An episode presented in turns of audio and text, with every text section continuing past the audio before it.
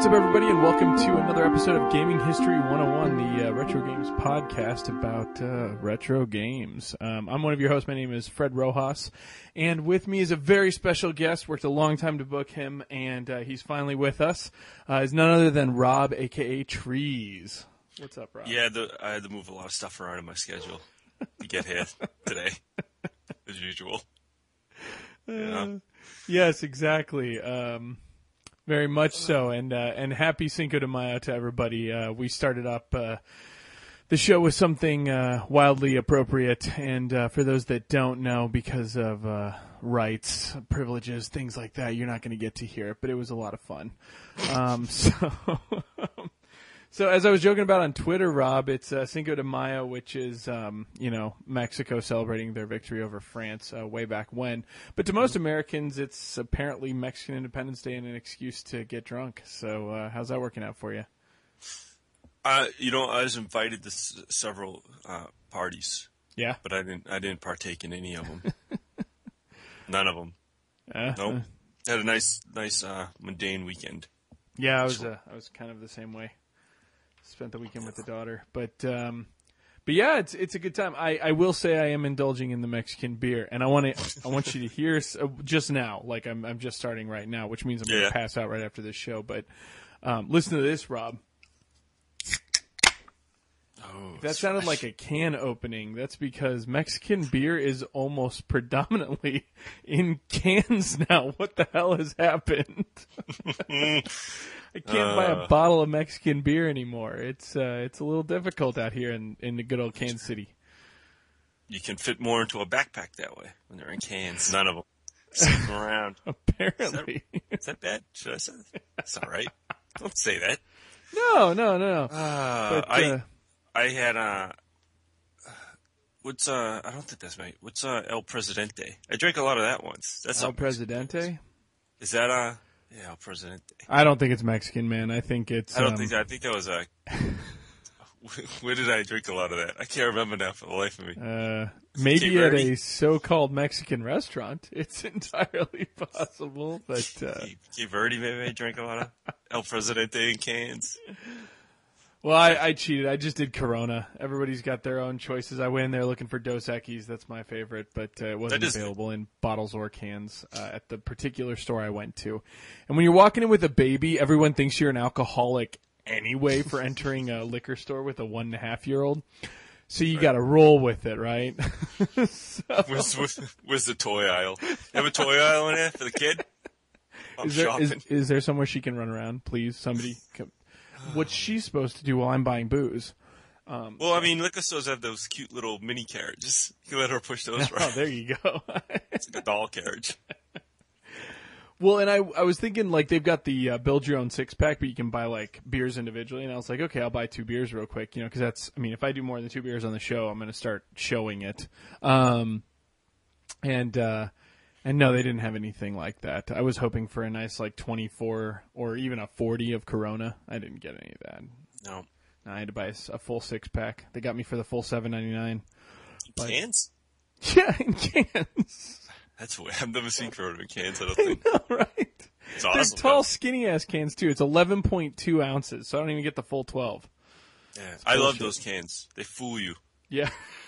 You get, ch- it's like you're chugging them real can. quick because it's like you're drinking a Red Bull. I know. I'm, I'm telling myself I'm drinking a Red Bull, and this one's already half done, and I started it. y- You heard me start it, so. I like the skinny bear cans, Yeah. tall skinny bear. I like those. I seen them in Florida a long time ago when they first had them. They're like Michelob Ultra had them or something. I'm like, I'm Oh, in the future. Look at this. Less calories, but uh, but but but more more beers consumed. You know. yeah, no, no beer for me tonight. I just literally rolled out of bed like five minutes ago. Oh, well, that's cool. Um, Yeah. Mountain Dew, Mountain Dew on well, ice. tonight we're gonna be well. That's fair because I I didn't drink all weekend. I uh I had the daughter, so we were playing it good. Plus uh, trees, and I, I I won't talk about it on the show because I know it's a retro podcast, and we'll eventually talk about retro games. But um, I've been playing that Blood Dragon. It's kind of retro, and uh, Sure, it's good. I've been playing it all weekend. It's it's rock solid. I've I've completely completed it, one hundred percent, all full. I've been for three weeks in a deep, deep, dark Monster Hunter hole. It's that I taken can't hold seem- of you. I I have it on my 3DS and my Wii U. I know it's everywhere. It's all I play, and I'm in a deep. And I can say that because uh, it's retro. Goes back. That series goes back. Oh, a yeah. a little bit. So Not only that, that series is just. I mean, it's just old school to begin with. yeah, so I can't, I can't, I can't get out of that Monster Hunter funk. That's all I do. Oh, it's cool. Everyone's got their addiction. I mean, uh, Armor sets. yeah, More ask a Call of Duty player if they know anything about repetition. I know. but uh, but as I said, yes, today is uh, about uh, retro games, and today we're going to be talking about Tomb Raider. Tomb Raider recently had a reboot. Um, the uh, the teenage girl beat 'em up simulator. Um, and I think we've both completed that game, have we not? We did. Was, yeah, Yeah. I liked it. It's a good game. Yeah, it was really good. But we're not going to be talking about that game. We're No. going to be talking about the the other games. Fuck that game. The new game. Talk about new games. Uh, there's nothing wrong with the new game. You just uh, it's different times, different time. That's right. No place for you here. Well, and uh, surprisingly, uh, Lara, the most um, uh, un, uh, mispronounced uh, protagonist name, uh, probably in video game history uh, because of her popularity, um, has Lara. quite an interesting uh, uh, past. So, digging up some research on this, I knew some of this stuff, but I had recently gotten like a history book on Tomb Raider. Believe it or not, there is such a beast. Found it at an old retro game store in Omaha, Nebraska, of all places. Oh, it's So- the less we should look. Yeah, yeah. I'll be doing a, a, a an article on it soon, so you guys can watch for it. But for those of you in the Omaha area, it's called Game Vault, and its owner Scott. He he knows his shit. Trees. I went in there. They had a boxed, perfect, complete copy with the strategy guide and the scratch and sniff stickers and everything of Earthbound for six hundred bucks. Scratch and sniff Snickers. Stickers. Yeah, What do they smell like? Um, fart. They kind of smell like. do you remember the Ren and Stimpy comic that came Yeah. out? Yeah, they smell kind of like that. On purpose? Yeah. Yes. Why? There's a fart, scratch, and sniff. Yeah. Hmm. It was really cool to see. Um, for for rightful reasons, uh, he didn't open it up, you know, and, and let me touch it. But that's fine. I, I wouldn't want someone to have touched it anyway. But but yeah, I got to see some of the stuff that was in there. He also had other stuff, like he had a loose Earthbound that was much cheaper. But uh, it was it was really good. They're releasing uh, Earthbound on the new Virtual Console Wii U. I know, I know. I think he's hoping to move it before then. But I, you know, with well, with games like that, I really don't think that really No, pulls away want- a lot of their value. It didn't Yeah. seem to affect a lot of the heavy hitters on um, on uh, PSN and stuff. So yeah, I don't I don't know. Mario RPG is a perfect example. That hit Virtual Console and no one seems to give a shit. so um, but yeah, so um, so it was, a, it was it was a cool little shop. But he had a uh, he had a, a, a book for uh, he seems to know his stuff. He like skates that line from being a business owner and being a retro gamer. Like he's aware of it, but he doesn't think retro games are better than new games. He just really doesn't give a shit. And then he looks at it from a business angle where he'll like cater to your taste. Like he tries Right. to feel you out, and he's really good at that. And he can make good suggestions because he actually does play video games. Um, but so, you, uh, so you're saying he plays people like you? Well, he was trying to read me, and he couldn't get a read on me because I was dicking around with him too much. But, uh, um, but you know what he'll do? He'll like interrupt that conversation to go see a new customer, and he won't be rude with you about it. But I like that actually. I like seeing guys who, you know, you know, the you always think about the comic book shop owner in Tomb or in Tomb Raider in um, Simpsons, who's like, you know, ooh, I think I know everything. I'm the most elite person. He's not that guy, and he will he knows he he has some clout with his regulars. So I saw some of his regulars while he was in there, and he'll he'll tell his regulars to give him a second while he helps out a new person. So if you're new to the shop and and you're just kind of wandering in there to buy your son something or, or something like that, he'll help you out right away, which was actually pretty cool to see. Yeah, Um, nice. but uh, but he had a book on the history of Tomb Raider, and he appropriately priced it at one quarter, twenty five cents. Really? Yeah, yeah. So I picked that up. Was it like a never-ending story? They blew the dust off of it. yes, it dude. It was it was about as big too. Big old pictures and everything. Uh, Fred takes home, gets under his, his covers, opens it up. Get my peanut butter sandwich, but I only stop halfway through because we still had a long way to go. Yeah. Uh huh. My candlelight in the attic, That's right. cracking it open, see what's in it. I did it to avoid a math test. It's just the way it is, you know. That's right. The adventure begins. but uh, it was an interesting book. But it was written by someone in, in Great Britain, and as we'll talk about, uh, Europe really, really fucking digs their Tomb Raider um, more so, So what- than Americans. Was it the the history of everything, or just the character? Was it like fiction history, or was it about the the company? No, it was about the company, the development, and and Laura, and then how she delved into pop culture. Um, it had a little bit of. I, I my my guard was up to begin with when I started it um, because uh, it, it said you know like as a as a bullet point on the cover includes tips on how to beat one two and three. Um, but it uh, it basically covered the the first four games the fourth game being uh, what was it last revelation? Yes last revelation and uh, and going back um, but it, it definitely delves into you know kind of her entering pop culture, which was um, which is cool, and and as a result, I have a section on it tonight, so um, it'll be cool to talk about. But um, but all in all, I, it, it was worth about what I paid for it. Um, and there's there's a lot of you know distinct love given to it. The guy in, you know throws in these little snippets of, of of pictures of Lara and talking about how she is like the greatest invention that video gaming has ever seen. So he never pretends to be unbiased. Um, so, but uh, but yeah, so um, I don't know. Well, actually, um, as we've done a couple of times, I wanted to do a couple of pieces of video game news real quick. Nothing long stemming or anything. One, uh, I thought you'd be interested to know. Um, I think it was two weeks ago. Um, Fatal Frame, the original on PS2, came out on PSN. Did it? Yeah, it's ten bucks. You can download it and play it.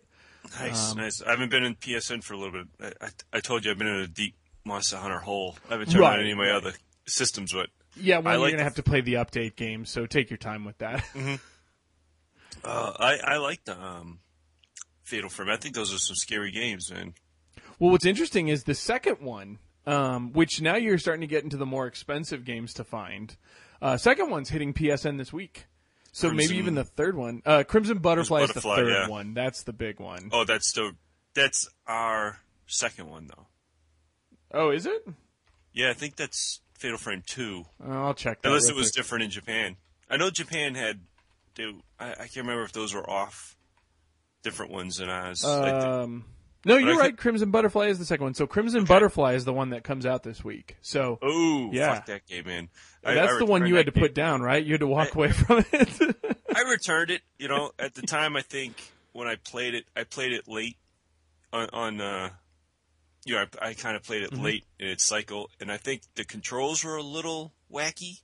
You know, Yeah. you play those old fixed camera games now on the PS2, and it's like your brain can't handle them the way they did. You know, when you. Uh-huh. I, I, I've recently popped in the original um, Resident Evil oh yeah. because I, have the old PS1 box, you know, game. Mm-hmm. Fucking horrible. Oh, you got the the Jewel heart, case. the large box where it looks like Yes. Chris Redfield is being possessed. Yeah, it's it's mm. and um that's rough, man. Trying to your brain trying to wrap around those controls again, and Yeah. I think Crimson Butterfly, you know, they they controlled sort of like that, and uh yeah, and it's just creepy, man. It's a creepy game. Yeah, they released um, a remake of that on the Wii in Japan, That's yep. and uh, it did come out, I believe. It's called Resident er, Resident Evil. It's called uh, Fatal Frame Zero, and uh, they also released it uh, in UK. Um, and I, I have a I have a a, a uh, Wii that if you're in progressive scan mode, um, doesn't distinguish between NTSC and PAL, so you can play it on an uh, on an American TV. Um, but that fucking game was like a hundred dollars, and I was Yeah. like, I already have the PS2 game. I don't, having never played it, I can't, I can't justify this Right. price. I wish So- I still owned it. I wish I didn't return it, but well, now you can for nine ninety nine in digital format. I, I just want to. I, I I have sworn I remember hearing stuff like Steven Spielberg had bought the rights to that name of that series to make a movie or something. He There's very some- well might have. There's something a long time ago that someone bought the rights to that, no one ever made a movie. Well, see, Fatal Frame Four came out in Japan, but not in America, and that is the one reason, one of the biggest reasons I picked up a Japanese Wii. So I do have uh, my Japanese Wii that's modded to allow UK games, but not American games for some reason. Um, it was pre-modded before I got it. Like I didn't know it, it worked. It just I tried it and it worked. Um, but uh, but it does have the the English patch because I guess the English patch you don't have to mod the console. You just put it on like a memory card or something and, Hmm. and load it up. But anyway, I've not played it though because obviously I want to play them in order. But uh, yeah, so that's one. The other thing is uh, trees. They uh, Duke Nukem Forever, the game with the sordid past, uh, was uh, was demoed many times uh, before it actually came out, and one of the first times was in 2001 E3. Uh, They demoed it running an updated version of the Duke Nukem 3D engine, and uh, if you beat Duke Nukem Forever, you unlock a video of this where he's kind of in a western town and, and running through, and it's very Right. patriotic and things like that. Uh, well, uh, somebody has uh, recreated that entire demo, all five levels that was playing there. Um, somehow he must have gotten the source code. He recreated the whole thing in Duke Nukem 3D's engine, and it's free and it's on the internet. So if you look up Duke Nukem Forever in Duke 3D, you can download it. The one thing you will need though is you need the group file, the Duke3D.grp file from Duke Nukem 3D, which you can get by buying it on Good Old Games, or if you get your hands on a disc copy or something like that, you can do it. Um, but I've gotten it, I've booted it up, it works, um, and uh, I'll be playing through that and reviewing it on Gaming History 101 or talking about it at least. But that's available. Uh, that's something I always like because you know, I mean. Uh, Duke Nukem Forever wasn't great, and we didn't expect it to be. But uh, you know, you see some of these other versions of it, and you're like, wonder what would have happened if that had come out. So I never got into the whole Duke Nukem craze. I wasn't a PC gamer, so when the first one was like a big deal, Mhm. like that was just something I sort of seen through from a distance, like looking through a window. Like I never, I wasn't around like uh, right, the craze of Duke Nukem. You know, I just knew he spouted off a bunch of lines like Ash from Evil Dead. Yeah, Ash from. Evil Dead and um, They Live were the other ones that all his lines came from. Like, I'm gonna rip off your head and shit down your throat. strippers and pig cops. Like that's all I remember from the or, like the big deal with the original. Well, it's funny because if you play Duke Nukem Forever, that's still what it is. Yeah. So when this new the new one was came out, the little craze, which I heard wasn't that bad. it's not. I I didn't think it was that bad. Load Right. times were horrible, but other than that, I heard it was entertaining and whatnot, but Mm-hmm. um, it's like I never I never was like what like oh my god, finally. This is like what? What is it? All right. I paid a whopping five bucks for it brand new at GameStop. Did you? yeah. You didn't get the the edition that came with the bust. of, uh, I did actually. Um, it's funny how, how you mentioned that. I uh, that was available on Amazon for fifteen bucks on the PC.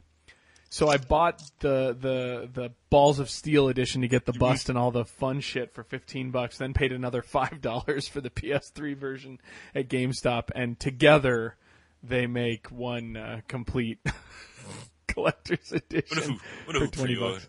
What who pre-ordered that? Probably the same idiot like me who pre-ordered and purchased the special edition of Aliens Colonial Marines. I bought that too Oh, for a hundred bucks. you get the little load lifter, man. Yes, I do. I Oh, have that's it. that's pretty sweet though. Yeah, on on my YouTube page, I've got me uh, unboxing that, um, showing it off. It's not bad. It's it's decent build quality for it. Um, you know, they totally screw me though because uh, I think tomorrow or today they started selling um, the alien as like a, a, a seven inch statuette for like ten bucks on their website. They got a surplus of them. So, like, it's not the one from the collector's edition. That's still Right. limited, but it was just like a fuck you because it's like you can buy a statue for ten bucks. That's just you know a stand up version of the alien, which is all I really want. But it is cool to see, you know, like it's you know it's not the queen, it's the, the hunter version, the regular you know version attacking some guy in a power loader. But it's still close enough. It still looks from a distance like that pivotal moment um, from Aliens. So you know I lied to myself. But uh, all right, well we're 19 minutes in, so we may as well uh, jump into the shit. Um, Get a warm up. I got to warm up. I just woke up, I know, right? wiping the crust out my eyes. Just We're, we're yeah, we're doing the we're doing the uh, the stretches before the the workout. That's right. So Calisthenics. here we go, and I don't know how long this is going to go. Uh, as we'll talk about this, how many of the Tomb Raider games have you played? Like especially the older ones. I've played the first two. Okay. Mm-hmm. Some of the 3rd Skipped the rest because by actually by actually by the end of the first one, you had enough of Tomb Raider, and then we'll uh, talk about that. and uh, actually it's like, and I've revisited it not long ago, just like uh, the Resident Evil. Mm-hmm. So we we can get into that, and then obviously the brand new one I've, I've played, but we're not talking about that. Right. Right, right. But I- but, but Crystal Dynamics, who does the new one, is, is definitely um, you know kind of the second generation of, of Tomb Raider. Brought it back. Let, let me let me say this about Tomb Raider right up front. I'm on board. I like the idea of Tomb Raider. I like the vibe of Tomb Raider. Maybe Yeah. all the games didn't convey it properly. or you know what I mean? There's some good reasons actually. Once I did my research, I was surprised to find out. What- Oh, okay, that makes sense. Yeah, but I, you know, I like that. I like what Tomb Raider became and represented and stuff. Like I dig that. I'm all about it, and I'm and I'm happy, even though I didn't dig all the games or I, I don't think they held up. But I I like the brand. Like I like that she ha- is still around, and the name's still around. You know, because there's not not many games from at least my era of um. Well, I should say the PlayStation, the first PlayStation era, but that era of 3D gaming not a lot of like things become iconic. Right. So it, it's kind of cool that you know it's kind of it's Yeah, kind of neat that she survived. She she should have died. Early 3D didn't, yeah, do that well, and Tomb Raider kind of ushered it in. Um, and she- uh, And yeah, The way those games went, like this franchise should have died out. But it's good to see that the, that sort of persona like sort of couldn't be killed. You know. yeah, there, Like- and and I'd say she joins the ranks of like the other two games that kind of, you know, kind of ushered out and sta stood forward in the in the PS1 era and have managed to go modern. Um, one of those being Metal Gear Solid, although it hit a lot more critical praise than I think Tomb Raider probably did.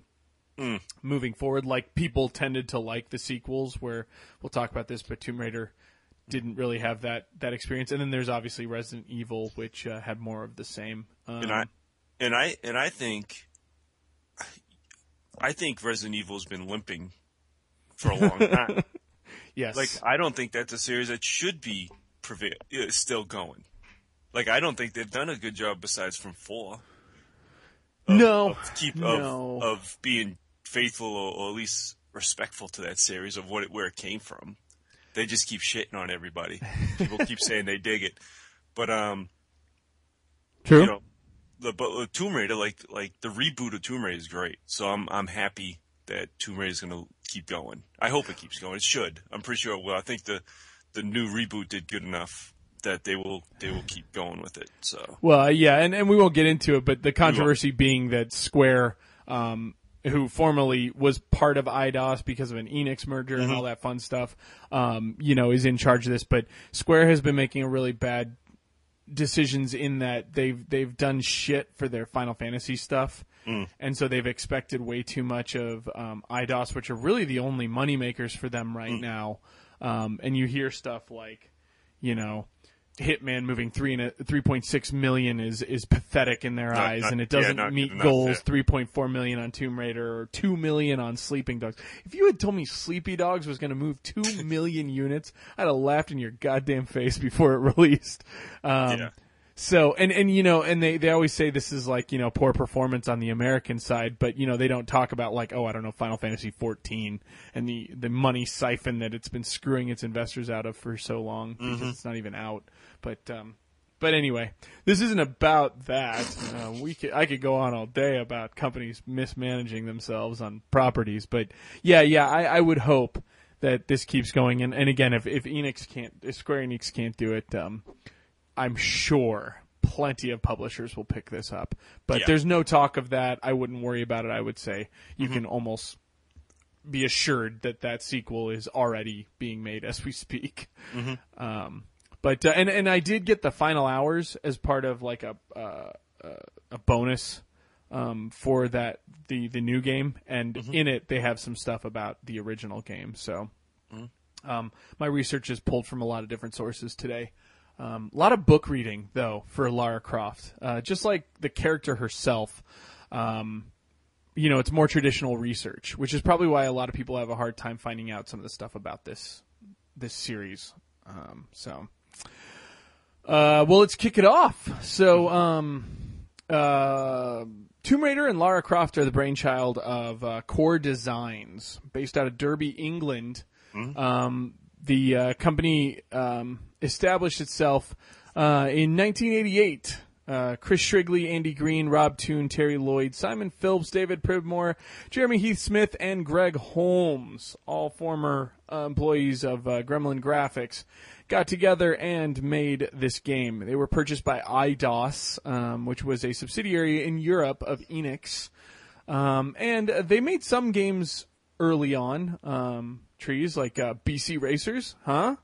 BC Racers? Not bad. Chuck Rock? Not bad. Chuck Rock, huh? I'm reaching here. Hook? Don't know which version of Hook, but they made a version I of had Hook. the I had the Sega CD version. That might I don't know. That was Sony though. Yeah, that was the good version. That was the well, it wasn't Well, that good, but it was the had- better version. clips of the Um, movie, which I don't, I don't know what that says. Um, and Wonder Dog, Wonder Dog on the Sega CD. That was a re- that was actually a good game. So Yeah, I like Wonder Dog. Yeah. Um, so he did some cool stuff, but uh, definitely um, the the core of uh, of Eidos or of not the core of core um, comes out when um, when uh, one of the owners of uh, Core Designs, uh, Toby Gard, comes up with um, the idea for Tomb Raider. Um, it was it was announced in 1993 at at a CES and didn't release until, as we all know, um, October of 1996. Um, it came out about a month after the N64. And we'll talk about this in a minute when we talk about the game, but uh, it came out right after Mario 64, which was interesting because prior to Mario 64, these fully realized um, environments and, and 3D moving cameras and, and platforming and all this stuff wasn't really heard of. And then with both Tomb Raider and Mario 64, you get kind of like two very good examples of how these can be done. Um, uh, but uh, yeah, announced in '93, the game had a development cycle of 18 months, which is extremely long for that time.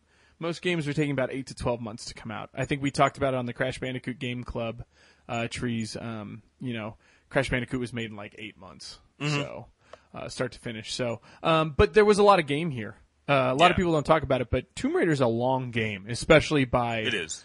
The PS1 standards. Um, what would you say, eight to twelve hours, maybe, depending on how quick you are with it? Yeah, depending on how you play it. it and you also got to remember, like, this was a game that um, ushered in 3D graphics. Yeah, I mean, you, it, it's it's weird to In say it now. Like, it's like, form. how do you explain it to someone who grew up?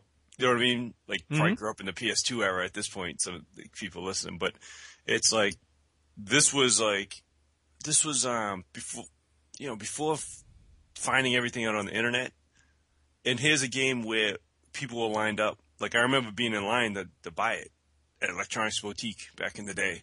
oh, you be yeah, Yeah, and it was or just Babbage's. and, yeah, and that's from word. That was from like word of mouth, and it was like, yeah. So games like this were like, I don't know, I can't remember how long it was, but it seemed like you played them forever.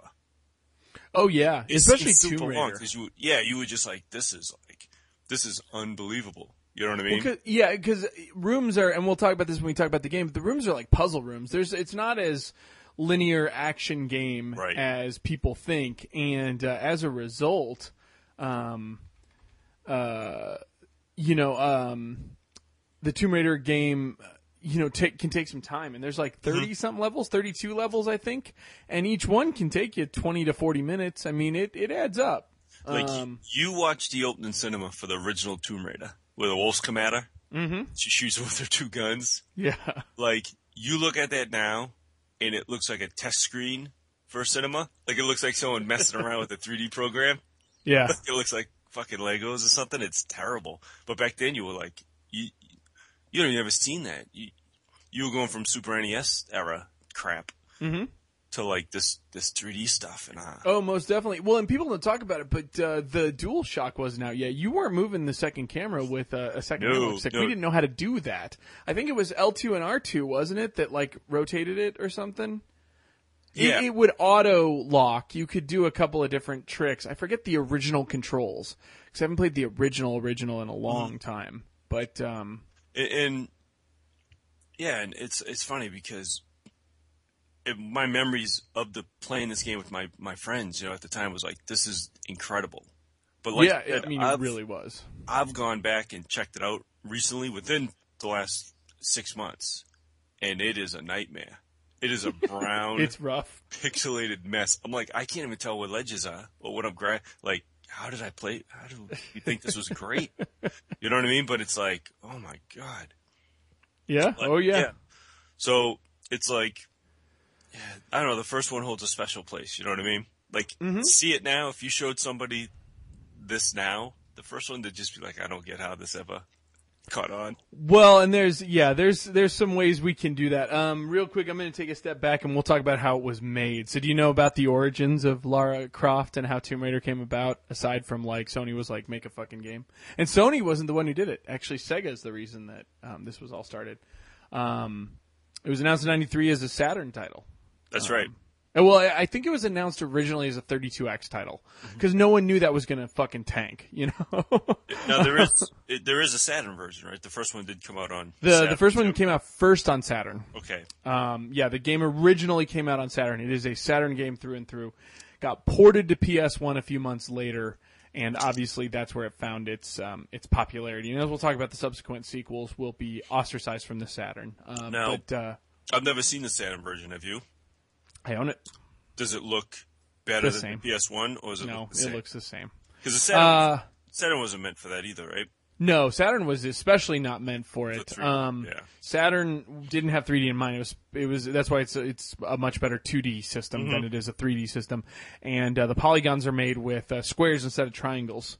Um, which accounts for her boobs being a little rounder. Although if you can tell what is boob and what is background, uh, better for you. Um, I Yeah, can't. that- it's a how- fucking mess. How she ever became a sex symbol from the from that era is Well, a, that, that's a lot of nerds' imagination there. People see the box design and not um, what what is actually on the screen. Look up some screenshots. It's it's absolutely hilarious. But um, her face is rough. It's butterfaced. it doesn't change. I mean, even in Legend, she's a little rough around the edges. But um, but real quick, uh, into development before we talk about the release, uh, Lara Croft was not the initial protagonist. Um, neither was her name Lara Croft. Uh, originally, she was a placeholder for who should have been a male protagonist, right? Because men get things done and, and women just are placeholders. Um, but uh, that was a joke. Um, I but what a load. But they did not talk about who the character design they were working on was, but I know it was supposed to be a male protagonist. Um, but then uh, throughout development, Core uh, made the decision that they would evolve around um, action titles that just kind of like you know rushed into it, and instead would make a game that was more based around uh, crafty movements, stealth, and puzzle solving. Um, as a result, they felt a female character would be better suited for these needs. On a side note, uh, many times uh, Toby Gard was quoted as saying, "Well, in addition, we we knew you were going to be looking at the. I think he's nice enough to say behind, but I'm going to say ass in this case. We knew you were going to be staring at the character's ass the whole time. So if you're going to stare at someone's ass, it may as well be a nice looking ass. So we made it a, a nice, you know, tight females. But Yeah, you know, all, all- um, all five polygons of it. yeah, exactly. Yeah. you know, she's actually made up of like 230 Yeah. or something in the first one, which is really funny. Um, because uh, you wouldn't know it by watching this, uh, watching gameplay footage. But um, but yeah, uh, so that was how they decided to uh, make Lara, you know, make a female protagonist. And originally, she was uh, in honor of Cinco de Mayo. She was Laura Cruz. she was Latino um, or or Hispanic possibly, which are two different things. Um, and uh, and then they started writing her background. and when they were writing her background, they decided that she would be British and have personalities akin to Indiana Jones. And they decided that since they've now taken a new direction with her and they weren't going to make her Hispanic in any way, shape, or form, they should probably change her name. So they made her, um, uh, you know, relatively um, popular um, style British name, Lara Croft. Um, originally, she was supposed to be a militant, militant kind of hyper aggressive female. Um, they decided that also wouldn't work too well for her caricature, so they swapped her over to a more um, prim and fine. Uh, uh, you know, uh, proper lady of, of British culture, um, and that's where you know her accent and, and kind of the way she handles things are. But but she can get down, you know. I mean, if, if you played the first game or, or really the whole series, um, she has a body count of innocent animals that would just make PETA cry. Yeah. Um, In her way. so, um, now this is a side note I put in, but we kind of talked about it. It's rarely discussed except with a wink and a nod. But it's no shock that Croft was clearly made for the song, for strong sexual appeal um, amidst the young teenage boys um, that she was designed to uh, cater to. Um, again, you joke about it, and you're right. Um, there's nothing sexy about Lara. I couldn't see myself while I'm playing the game proper being even remotely titillated by her appearance. Mm-hmm. But then when you see like like the box art, Yeah. uh, maybe not necessarily the PS1 box art or the Saturn box art because they are pretty much identical, but like you see those pre-rendered stuff that was probably part of promotioning and marketing materials, any videos of her commercials, things like that. Yeah, I mean she's clearly sexualized down to you know she has ridiculous. Um, I mean, I guess it's entirely possible somebody who's listening to this has never seen her before, but um, she has just incredibly large boobs that uh, were hilarious on the the PS, PS1 era because they were like pointy. So she had like Madonna's Vogue boobs. Yeah. Uh, they were sharper than tacks, and uh, and then she had um, you know just kind of this really big round like bubble butt and everything like that, and then she had a waist that was like six inches. you know.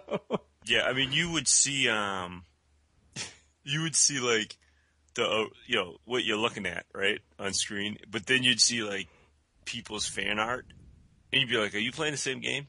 Yeah. What are you guys looking at?" where did this come from? Um, I remember a buddy of mine turning to me and saying with uh, Tomb Raider 2, dude, she's in a wetsuit in, in the sequel. You're like hunting sharks and shit.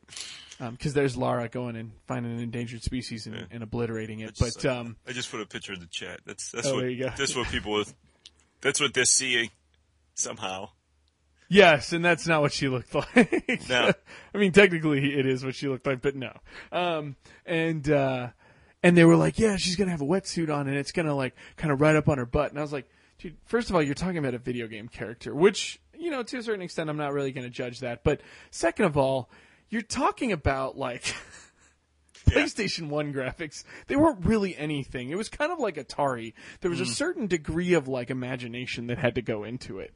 So if they were gonna, you know, y- you know, block off one or two pixels to like give her this, you know, pseudo wetsuit look, I didn't give a shit less. No. Yeah, Um, yeah. You know, again, the idea it was it was very much the idea of Lara versus the reality of Lara um, that distinguished itself. But uh, but yeah, I mean, we'll talk about the game briefly. In the original game, um, you know, we we meet Lara and, and she's in New Mexico and she's going. Your your first. Uh, your first kind of uh, mission is to go into. Uh, it's funny because you're you're in, in New Mexico, um, but uh, but uh, you know it's just like a cutscene, and then you end up uh, in uh, in was it in Calcutta? You end up somewhere, and you're in this like kind of snowy mountainside with your. Maybe that was in New Mexico, but I doubt it. I don't know. Uh, the it's not that important, but uh, but basically throughout the game you're you're going and hunting down a uh, a specific um, artifact as you are in, in all of them. Um, trying to remember what it was. What it was. You'd think I would have looked that up. The Scion, the uh, the Sun Scion or whatever that uh, is the first thing she's looking for. And of course, uh, like Indiana Jones, they they set up everything much like Raiders of the Lost Ark. She has her uh, the guy who uh, she's fighting against. Um, her her uh, uh, Pierre Dupont um, to uh, to kind of fight him. Um, and is that who? He, anyway, she's got her her antagonist who's who's fighting against her. It's her Belloc. I know more about Indiana Jones than I do about Lara Croft's uh, specific names. Um, and and you do you you raid a bunch of tombs and uh, in search for this, and you'll eventually find it. Spoilers. But uh, but yeah, so so that's uh, that's the beginning of it. Um, again, the like like Trees and I are talking about the game. Um, the game very much uh, focused on large open areas, but it was surprisingly linear. You know, you're in this wide open room, but it's just kind of forcing you into these little platforming motifs, like climbing a, a, a bridge or climbing along this ledge and stuff like that. You're kind of moving around the room to eventually get up to the topmost part where you enter a new room. You know, and that's that's kind of how it works. It's not really open exploration or anything, although there are hidden things throughout the levels. Um, some very well hidden. Uh, collecting everything in that game has to It- be a bitch. If no one's ever played the original, but they've played like the reboot of Prince of Persia on Xbox, it was Mm-hmm. almost like that. You'd enter a room, it would sort of give you a, a view of the room Yes. and be like, "Get out." Yeah, I think your co-host Rob hates that where it pans the room and they're like, "This is how you do it." Yeah, get out. Now go do it. See broken ledges, you might need those. Um, and she did. She she ran along ropes, lots of leaps. They had some dramatics. Remember how she would do that really long leap? That's one thing a lot of people don't talk about. Momentum was a big part of this. So you'd always go to the edge of the. Remember this? The the edge of the ledge, and then you take a jump back, and then you run forward and leap it. And then sometimes she would have to reach her arms out, and she'd almost fall. You know, it was a big drama, but she'd make it. Um, that was a big deal. And then if you held, I think X as you press up, she'll do that kind of into the into the handstand and Yeah. then do the the rotating feet. That's right. And then, you know, there was a lot of, um, at least for me as a gamer, because you know, adventure games and stuff like that. I really, you know, I, like I said, I never had a PC and stuff, so I, I don't know if there was games like this. But this was the first time for me, anyways, that I've ever seen puzzles like that. Like this, in for me, this introduced the pulling levers Very type, much type so. of puzzle dynamic that is in everything now. Pushing something, pulling a lever, sticking. Uh, you know, it's like, you know, like Resident Evil is just like, oh, an eagle, an eagle shape. What, what goes in there? Well, Resident Evil was kind of dick, right? Remember how you couldn't find the wolf forever, and you found out that that book you had, you had to just turn it sideways while looking at it, and it would open up. Yeah. So Tomb this Raider, was a little more upfront. Tomb Raider was like that too. It's like, oh, put this in there, put that shape in there, pull this lever. Like, but th- for me, that was the first time that I sort of encountered puzzles like that in the game. Right. Well, and it had the the timing puzzles. Remember, like all of them. It was everything that makes you kind of like, gr- uh, you know, just like, ugh.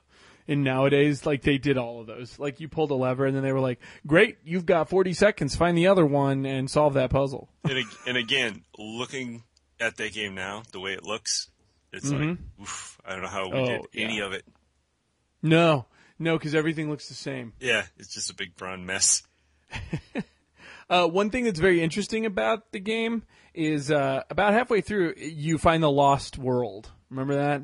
And it goes real insane. Uh, you you stop fighting dogs and, and wolves and panthers and cougars and bats. Remember bats were in every. Were they? I can't remember.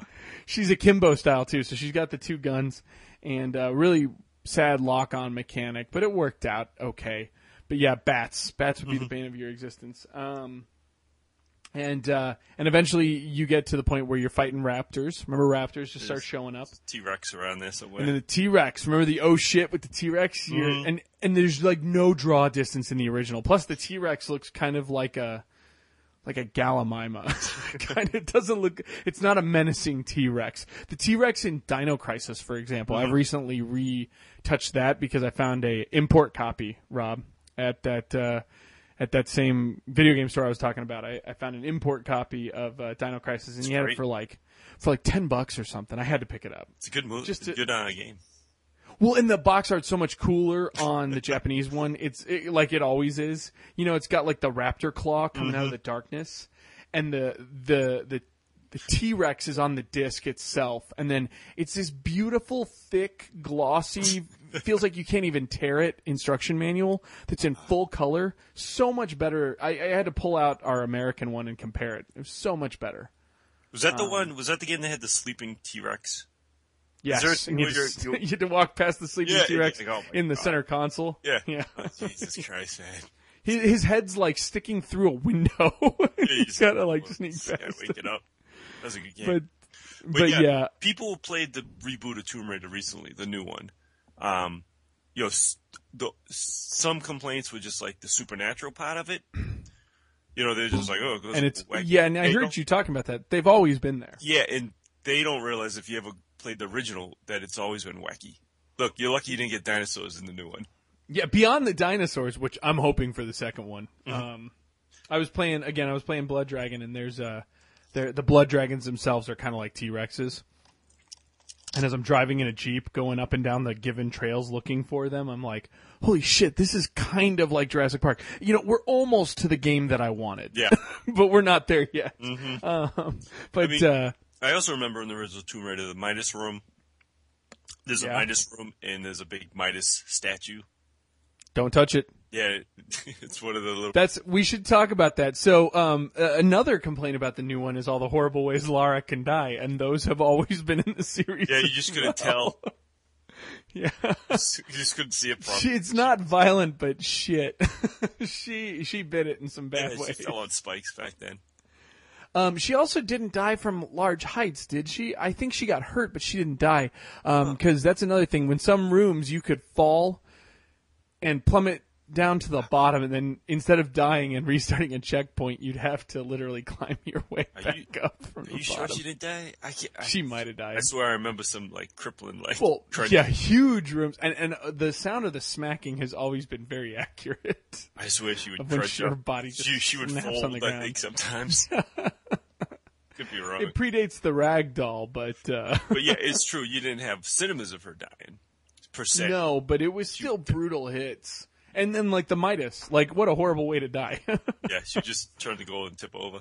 Spoiler, Yeah. spoiler for a twenty-year-old game.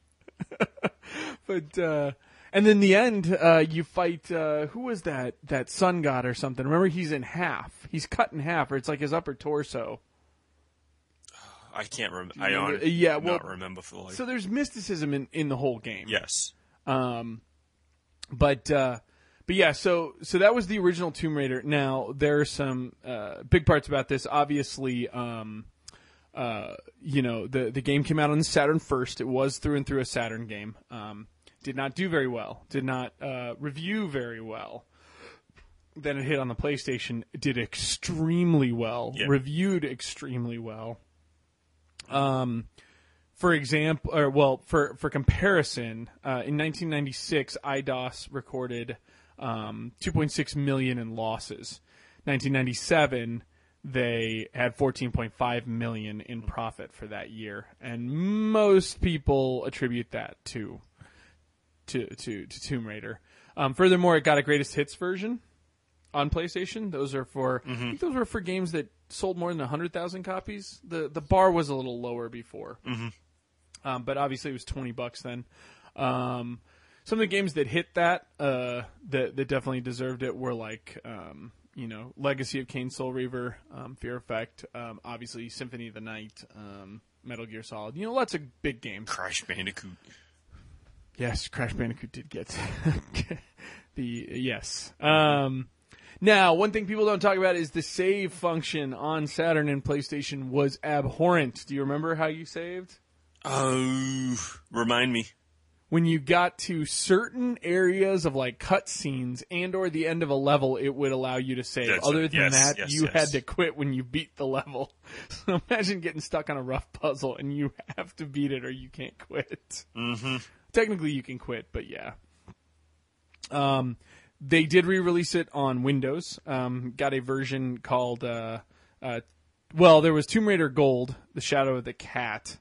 Um, it was also known as Unfinished Business in Europe, which is probably a better way to talk about it. Yeah. Um, gave you uh, gave you two uh, two chapters: Return to Egypt and Temple of the Cat, uh, which were extremely hard and uh, and add-ons. So uh, so those were available. Um, Gold is the version that you would buy if you buy at Good Old Games right now. So if you're a PC player, that's the version you can get. Um, and uh, and all in all, I mean this this started something very large for Tomb Raider. They they had a hit on their hands, um, and uh, it had a proprietary Tomb Raider engine, known as appropriately the Tomb Raider engine, and. Uh, and uh, and and so they had everything they needed for a success, and uh, we'll see sequels will come abound while they try to milk this for all it's worth. I should point out you can save anywhere on the PC version. So, you said it right. Milk it for for all it's worth. They, oh, they squeezed Lo- this. Lara Croft this was the dry. best invention for them back then, right? Yes. The first game was popular because it was something we've never seen before. And it had the mm-hmm. Lara Croft spin. My opinion after the first Tomb Raider is not so high of the Tomb Raider games. But mm-hmm.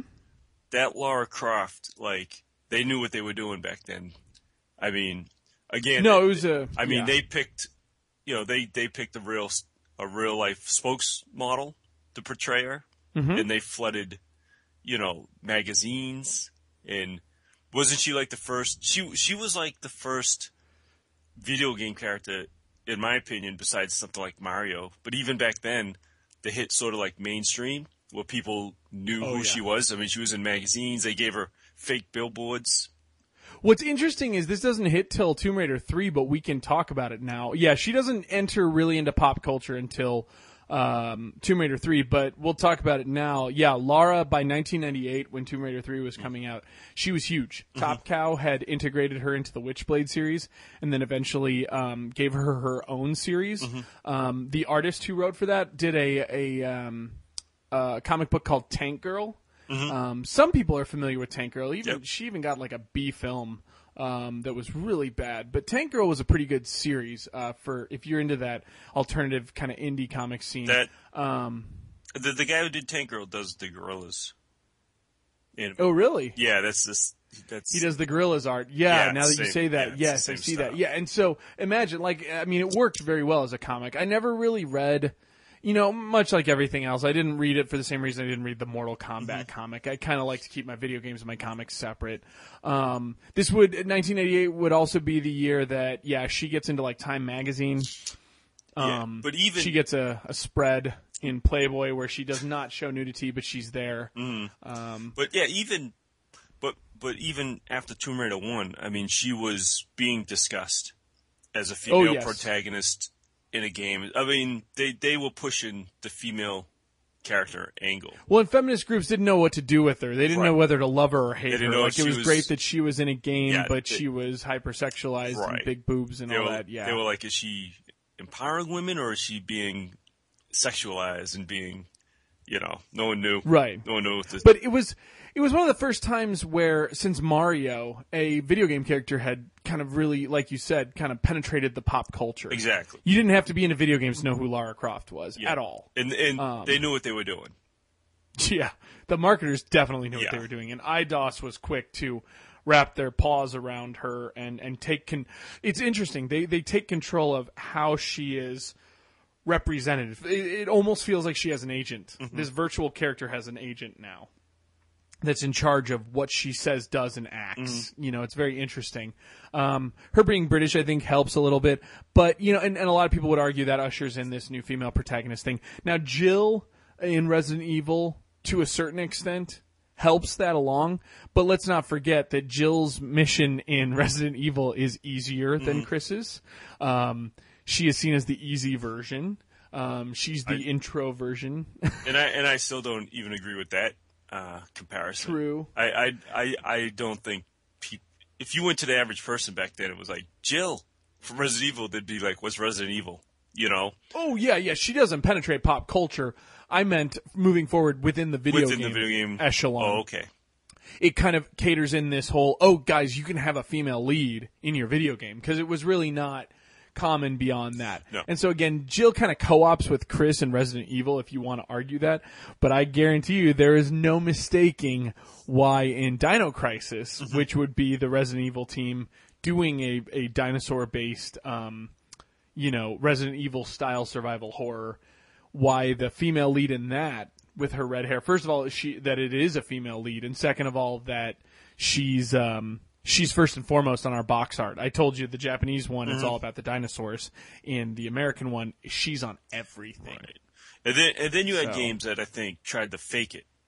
In my opinion, like Oh, yeah. like Fear Factor. Like their whole thing was like, look, woman. You talking about Fear Effect? Fear Effect? Fear Effect was taking Lara Croft and slutting her out. Yeah, they were just straight She- up like, look at uh, girl protagonist. Look what we got. Yeah, remember she was always in the shower and stuff in that, and then the sequel they made her a lesbian. Yes, it was- like they really They were trying milked yeah. that one. yeah, but um, well, actually, while we're on that subject, let's talk about Nude Raider. Nude Raider was one of the big things. Remember this? Is that the nude Um, patch, the- whatever? Yeah, the nude patch on PC um, made her naked. Well, it Made her gave, naked. it gave her. f- Did it actually have detail, or was it just flesh colored polygons? I No, no, she was. They gave her. Uh, Now, again, I've seen screenshots. It, it's kind of weird nowadays looking up Nude Raider. Um, think so? yeah. Well, especially because like they made a porn called Nude Raider and stuff, so you get a lot of hits back. Um, but yeah, I mean, she she had she had boobs. I mean, she had nipples. She had a butt. I think that was all it did, really. Um, but uh, but yeah, I mean, it, it, it made her made her naked. And then um, by 1999, Core Designs had uh, done a cease and desist. There was actually a nuderaider.com where they freely distributed the patch.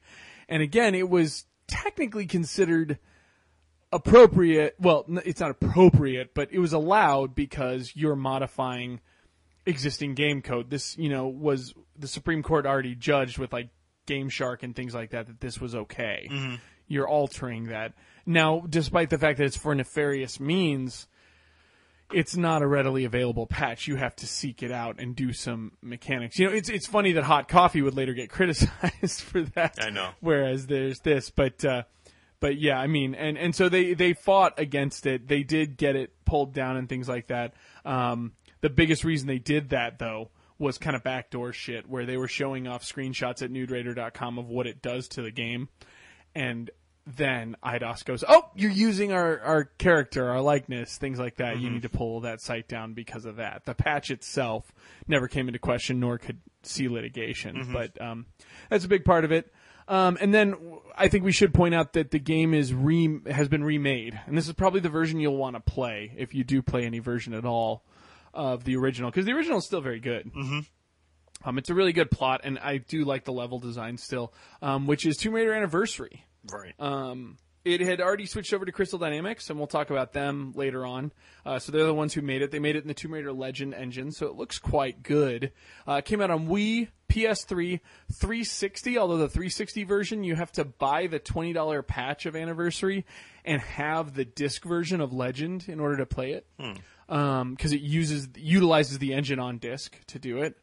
Um, that was due to size require restrictions. I think it was only 500 megs was allowed on the uh, on the 360 at the time. It hadn't gone up to two gigs yet. So the way they did it was, yeah, they sold it as a uh, the code was just built in, and then they utilized the uh, engine off the disc, and then. Um, uh, it was also on the PS2, and then obviously you can play it on the PS3 and the Tomb Raider trilogy. So, um, but uh, it doesn't change much about the game. Uh, it switches things up a little bit, uh, but nothing really. You'll you'll recognize all the levels, all the puzzles are still there. Oh, it was also on PSP. I forgot about that. Um, and Wii, and Wii. How about that? Uh, but uh, but yeah, it's uh, it, it's the original game, and it looks better right. and and works a little better. So, um, but yeah, so that was Tomb Raider one. Mm. That took us forty minutes. It is the oldest one. It's retro. Yeah, you can. Well, you can burn through a lot of this uh, moving forward. So, as you kind of hinted to, once this hits, uh, Core and Eidos waste no time Right. turning and burning. Mm-hmm. Um, one interesting thing happens. Uh, so development of Tomb Raider 2, um, which is uh, you're hunting down what is that dagger? The dagger of Xian. It's an ancient Chinese dagger. That one I'm more familiar with. Tomb Raider 2 is my favorite back in the day, and um, Tomb Raider 2 is, in my memory, extremely hard.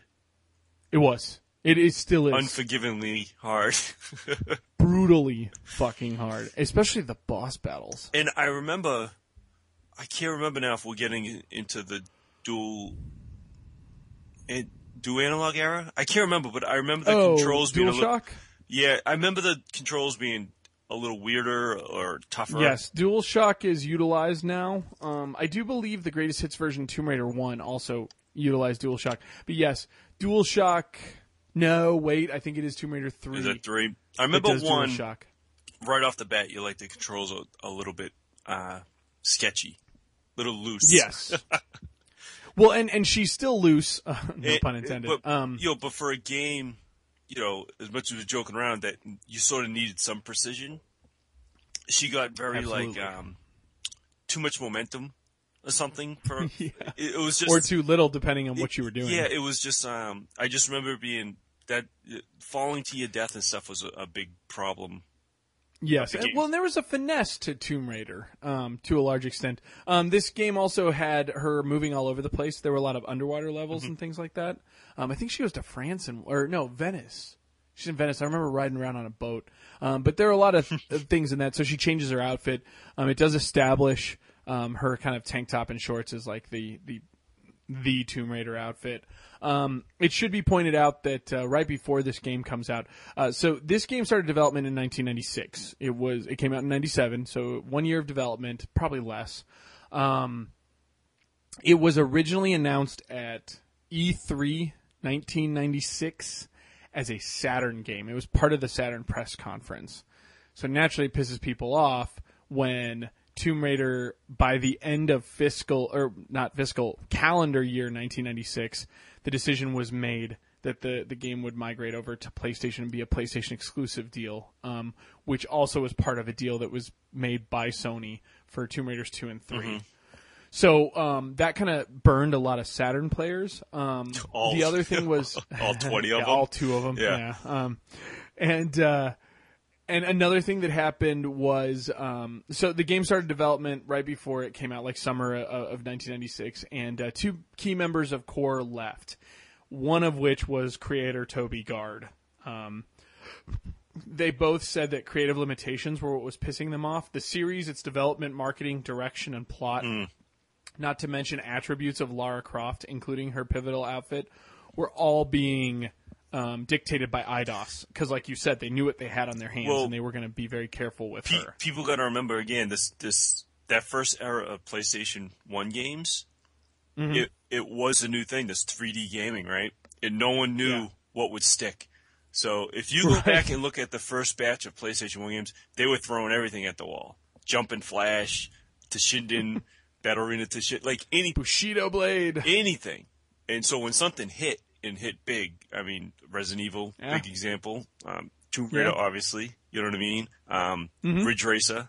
Uh, like anything that just was like, hey, this is a hit. Okay, crank up the factory. Like let's Yes. let's crank these fuckers out. Yes, these annualized sequels, yes. And Tomb Raider will do it worse than any of them. This they were the Call of Duty of their time. um, and uh, and so with um, with Gard leaving, um, there was a new guy, Stuart Atkinson. He was a he was a lead designer on the original game. He took charge of core and development. Um, and made some interesting decisions. There's some smart decisions, especially in the interest of cranking out a new sequel, but it really explains a lot. the first one was to not change gameplay in any way, shape, or form. The Tomb Raider 2 engine only made aesthetic changes. It made no gameplay changes. So that's exactly what you're talking about, Trees. Yeah. So while the level design may seem different, that was just because the level editors were bored. Truth be told, in every way, shape, and form, Tomb Raider 2 is a map pack for Tomb Raider 1. But more Um, more ambitious though. I think they would try they would try and do. A, Level design is definitely more ambitious. I think they I tried to do a you. lot more using. Combat was kind of interesting. There were more open areas. Draw distance had increased. Mm-hmm. Because you remember with the T Rex fight, I mean, there's only like six palm trees and a black background that you was like five feet in front of you, and then this T Rex is barreling after you.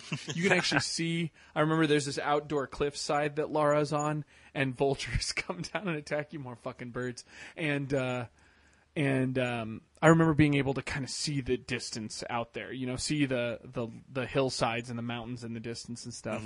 Um, but it also explains kind of some of the changes that were made aside from uh, level design, which is uh, the engine had uh, aesthetic impro- improvements. Lara's polygon count nearly doubled.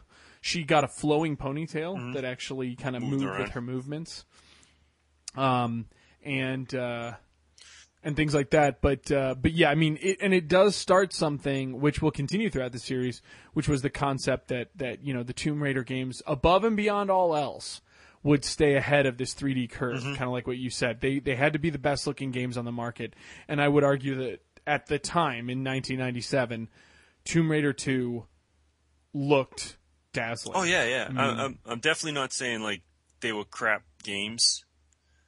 You know what I mean? I'm just saying, Oh yeah. My- I mean, they're ugly now. yeah, that's what I'm saying. But Yeah, then they were like, this was like state of the art, you know. But like, yeah, like they're available on PSN. You can buy one Mm-hmm. and two, and you'll see the jump Yep. if you load both games up. But um, but this was kind of what I'm talking to is like that second one comes out and you have to have it, right?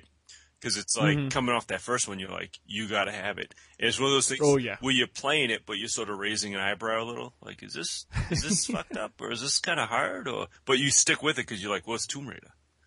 Like Mm-hmm. you gotta you gotta play it, but at the same time, you're like, something's off. Or something's a little.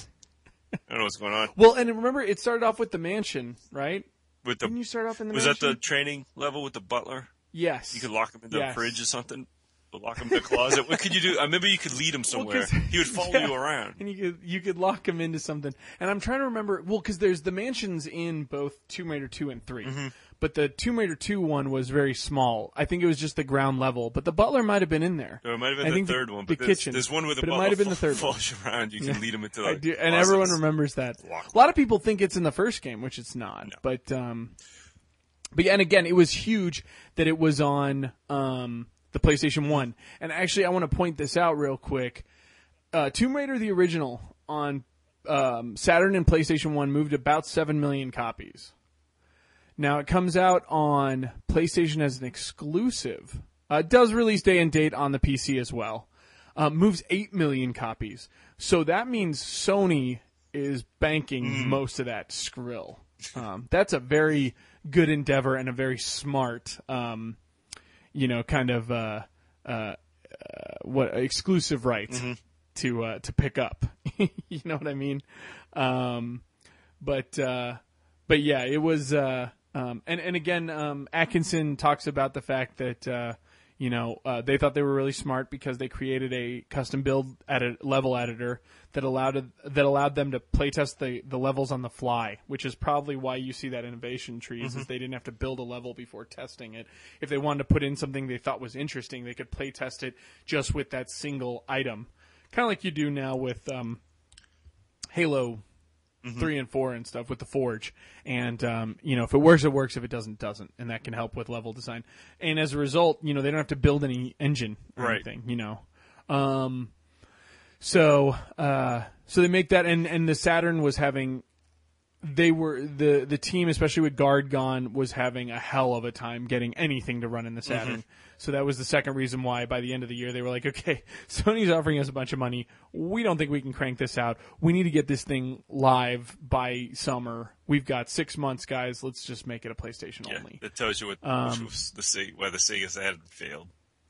No, one- who Yeah. could Well, Sega Saturn is not a 3D console. I mean, it has some 3D games, but it is not a 3D but console. you couldn't do Lara Croft. yes. Um, So we're talking about a franchise that popped up on the fucking N-Gage. Yes, it did show up on the N-Gage. The original is on the N-Gage. I just can't speak to it so because I've not so they could it. play it on that taco phone, but not on the fucking Sa- Sega Saturn. exactly. Um, uh, and then uh, there is, uh, and then the the PC version um, was very fast um, with its load times, uh, whereas um, uh, the PlayStation version had a loading screen with a picture of the current country when loading levels, so whatever country she was in. Um, Tomb Raider: The Golden Mask. Um, was um, part of the Tomb Raider Gold Collection on the re-release of Tomb Raider 2 lot- on PC. There's a lot of additions and re-releases. I know. Well, on PC they always had to add stuff. It's five bonus levels and a secret mini adventure called the Golden Mask. Mm-hmm. Um, it contains no story ties corresponding to the series whatsoever. No canon whatsoever. Yeah. Um, but she's over in the uh, Bering Sea, trying to uh, figure out the uh, gold mask of Tornarsuk. I don't. I don't think. She, Tornarsuk. I don't think she had much canon until that first one blew up, and then they were like, "We got to write some canon for this girl." Uh, she's British. She's British and rich because that rich aspect, like the rich girl, I don't remember remembering that from the first game. I don't think it was set up really. No, I don't think it, was. wasn't- Remember, her dad was a famous archaeologist, but you didn't realize that she had a small fortune from her findings. Yeah, the, it wasn't until they introduced this had showing you the mansion and the butler and stuff that you're like, oh, it's a rich girl. Oh, she's got a mansion and a butler. Okay. Hmm, must be rich. yeah, Indy did All have that, a mansion all and that butler. PS1 money, blow it up, blow it up the spot. I got greatest hits money, bitch. Um, Uh, so, uh, and then, as you can expect, next year, 1998, Tomb Raider 3 hits. This is when fatigue starts Yes. to set in. Um, now, uh, they don't even talk about development much out there. I've found nothing that really speaks too much on it. Obviously, she's hitting pop culture like we had talked about. This was the year where the uh, the t- the movie rights get get released. Movie doesn't come out to 2001, and we'll talk about it after Last Revelation. But um, things are happening. Um, they do make some changes to Lara's overall caveat of motions. She can swing now, crawl, sprint, things that normally hadn't been seen before. Um, draw distance got really good. Again, visual stunner. Um, environmental hazards start getting into there, like crumbling floors as you step on them. Um, lots of new uh, enemies, and they're like mutants. I think in this one, there was there was a lot of supernatural shit in this one. Um, because this time she bounces around. She's in India, South Pacific, London, Nevada, Antarctica, so going into Antarctica, the one where she's including the- going into Area 51 when she's in Nevada. what's the one that sets out where she's on a fucking ski-doo? She's on a jet ski. Is there? Was it that they always gave her something to ride on one. one of them for like a little. Pretty sure that was the second that the second one? Always give her something Yeah. to jump on for five minutes. Yeah. Uh, Is that the second one? The third one was on. Was what's the one where you're in, on the roof in Paris? I can't remember. They all blend together. I think that's the second one too, Jesus man. Christ. it's all blurry.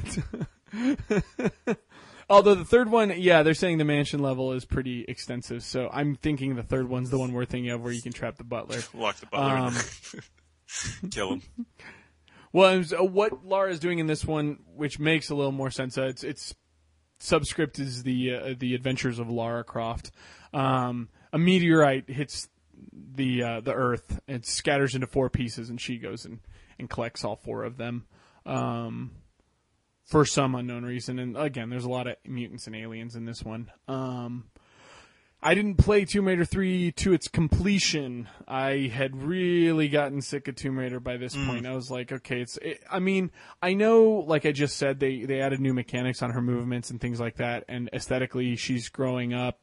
Um, this was the third game, you know, uh, to come out on the PlayStation, and her boobs are actually looking like round at least a little bit. She's looking more like a human being. She has facial structure. Again, like you said, the, the CGI graphics I mean, really are on par with Final Fantasy thir- uh, Seven, which comes out that same year. Um, it's pretty impressive. She's having back problems. so think kids reduction a little. Uh, yeah, I don't even know if she wore a bra. If she did, she marked those lines away perfectly. So. Um, but uh, but yeah, again, it was it was an interesting game. But I do think to for the most part, you know, the direction and story really didn't intrigue people enough, and this is where people started checking out. Uh, it's um, it's shown off mostly by its sales. It moved about six million copies. Um, it was on PC as well. No gold edition was released for this, so it didn't even get a gold edition. Trees, no big G Oh boy. on the PC. No extra adventure. I'm Uh, looking at pictures because I'm like, I'm trying to look. She's there's one where she's what on, was this one? she's on an eight uh, four wheeler. Yeah, yeah, she does do a four wheeler. I think in India. yeah, I knew every, everyone. Yeah. She had to have some hook. One of them was like, oh, she read that for a little bit for two seconds. Um,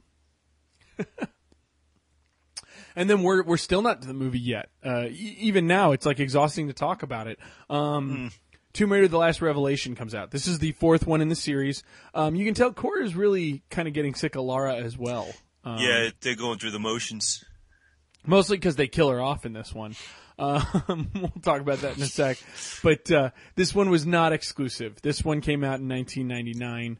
Um, did release um, two years later in 2001 on the Dreamcast. So I'm guessing that exclu- it, it, I couldn't find proof of this, but the mm-hmm. exclusivity deal I think was for the life of the PlayStation. And once the PlayStation 2 came out, they had open range to do it because just so happens that Last Revelation did come out day and date on the Dreamcast in Japan in 1999, and in Europe it came out in summer. Or no, in Europe it came out day and date in in Europe. It came out the summer after that in July of 2000 in Japan, and then it waited till 2001 to come out in America. So I'm thinking, since it, especially because it came out in English first, that they were just waiting for whatever that exclusivity deal was to uh, to finish up. Um, but uh, it's basically another excavation mission. Lara's looking for something. Yeah, she's raiding tombs, is she? yeah. Some brown place, There's some, there's Dust 'em. some more uh, dusty. origin stuff. So, I see sand. I never played it, but I'm going to envision the sand involved. Yes, there is sand. Torches, the Um, torches on the wall. There might be torches. She has a flashlight in this one, actually. It's very modern. It's very progressive. um, Laura now has um, ropes dangling and swinging. Uh, they added some more mild physics, but it's like faked Here- physics. Here's a question. This is how much I care Sure. about Tomb Raider 4. How come Core never got sued by Namco for using the, the 80s Pac-Man font? In the actual Pac-Man symbol for the that's that's that's extremely a good question because it, it, it is no questions asked. Uh, the Pac-Man font. Yeah, with the Pac-Man Um, for the C. Just saying. Yeah, yeah, it does. They changed it, Yeah, the yeah, logo, right after this one. So who knows? Maybe Namco did get to Oh, them. Um, yeah, there were some changes. I think most notably with this one, though, um, you know, uh, this is the fourth time where reviewers are like, "Haven't you guys figured this out? It's the same fucking game." Yeah. it's uh e- e- with each new one they're like well it's a little better they did some new tweaking you- but at the end of the day it's it's the same I wish you had, engine, I don't know if you do, I wish you had a sales chart for, i do, it's five million copies so, I, I mean, are they steadily going? I mean, that's still pretty good. So one tomb raider 1 was 7 million tomb raider 2 was 8 million tomb raider 3 was six and a half million this one's 5 million so it's it's dropping Still not, still not bombing though. That that's no, blockbuster number. it will, but uh, yeah, even the lowest though. Anniversary, I probably haven't talked about this. Anniversary had the lowest numbers of any in the series, and it was 1.3 million. Not great, but man, if your failure is 1.3 million in the PS2 era, Right, right. you're doing all right. Yeah. Um, and that's the lowest the series will ever get. Um, and it takes a little while to get there Hmm. from where we're at here. Uh, it did even get a greatest hits. There you go. Um, this was the last game on PS1. No, no, it wasn't. Never mind. Take that back. Forget I said that. um, but yeah, last revelation. The big thing with this one though was at the very end. Um, she's part of a cave-in, and they leave it in a cliffhanger. But you're supposed to believe that something really bad's going to happen to Lara because Now, obviously, uh, did you think that was core design? Do you think that was an fu to Sony? I think that was Core saying we're done. They, Uh, it wasn't to Sony because they weren't really exclusive. I think it was an FU to Eidos, if anybody. Yeah. Do you think Yeah, they were like, keep like, making them? And they're like, yeah, we'll make another one. Yeah, yeah, I think so. Now what are we- Especially because Now what are you gonna do? You know. yeah, you get that feeling like that. I'm again, we're we're even tired talking about them. Let alone don't play these games back to back. By no means should you ever play these games back to back. Take a year, have some dip, you know, Mm-hmm. take your time with them. Um, but that, I think that was that was significant with Last Revelation. Much like Friday the Thirteenth, um, the final chapter, they were done. They were really done. Um, Just, but just uh. Stand, I stand by that movie. Um, I will say though that the game did win an award for the best cutscenes of uh, 2000 No, or 1999. So look at that. yeah, right. Um, next up, in 2000, we are now on our fifth in a row, five and five years. Uh, Tomb Raider Chronicles hits for um, PS1, PC, and Dreamcast. It's important to note that Chronicles was the first one on the Dreamcast. Okay. Last Revelation would go and get re-released later on I don't. for that. I, it's funny. I don't remember them being that close together in one a year. I know. You know what I mean? It's because you gave up. You stopped. It is. I, I got out of that law. The law. You were rocked, playing uh, fucking Jet Set Radio. You weren't playing this I shit. moved on. Her boobs were not an anomaly anymore. Yes. No, I was. I was seeing real naked women, so I didn't need poly naked Right. women. And I was 18 by this point too. So yeah, yeah. I was. I, was, able well adult by this point. My own. my But, own uh, apartment by then. So. Uh, plot suggests a magical livelihood for Laura. Um, tells stories uh, uh, tells stories of her past in flashback flashbacks while she's buried underground, and then at the very end, um, I- you see them digging her out of the cave. I think I like that though. That's a good. I think that's a good uh, approach. That's a cool hook for a game. Well, especially you're on your fifth one. I mean, Seinfeld did its first flashback episode like season three. I think we're about due for it. But I, I think that's pretty cool. If she, it's sort of they show her buried Well- and keeps cutting, cutting to early. yeah, and I hear it's.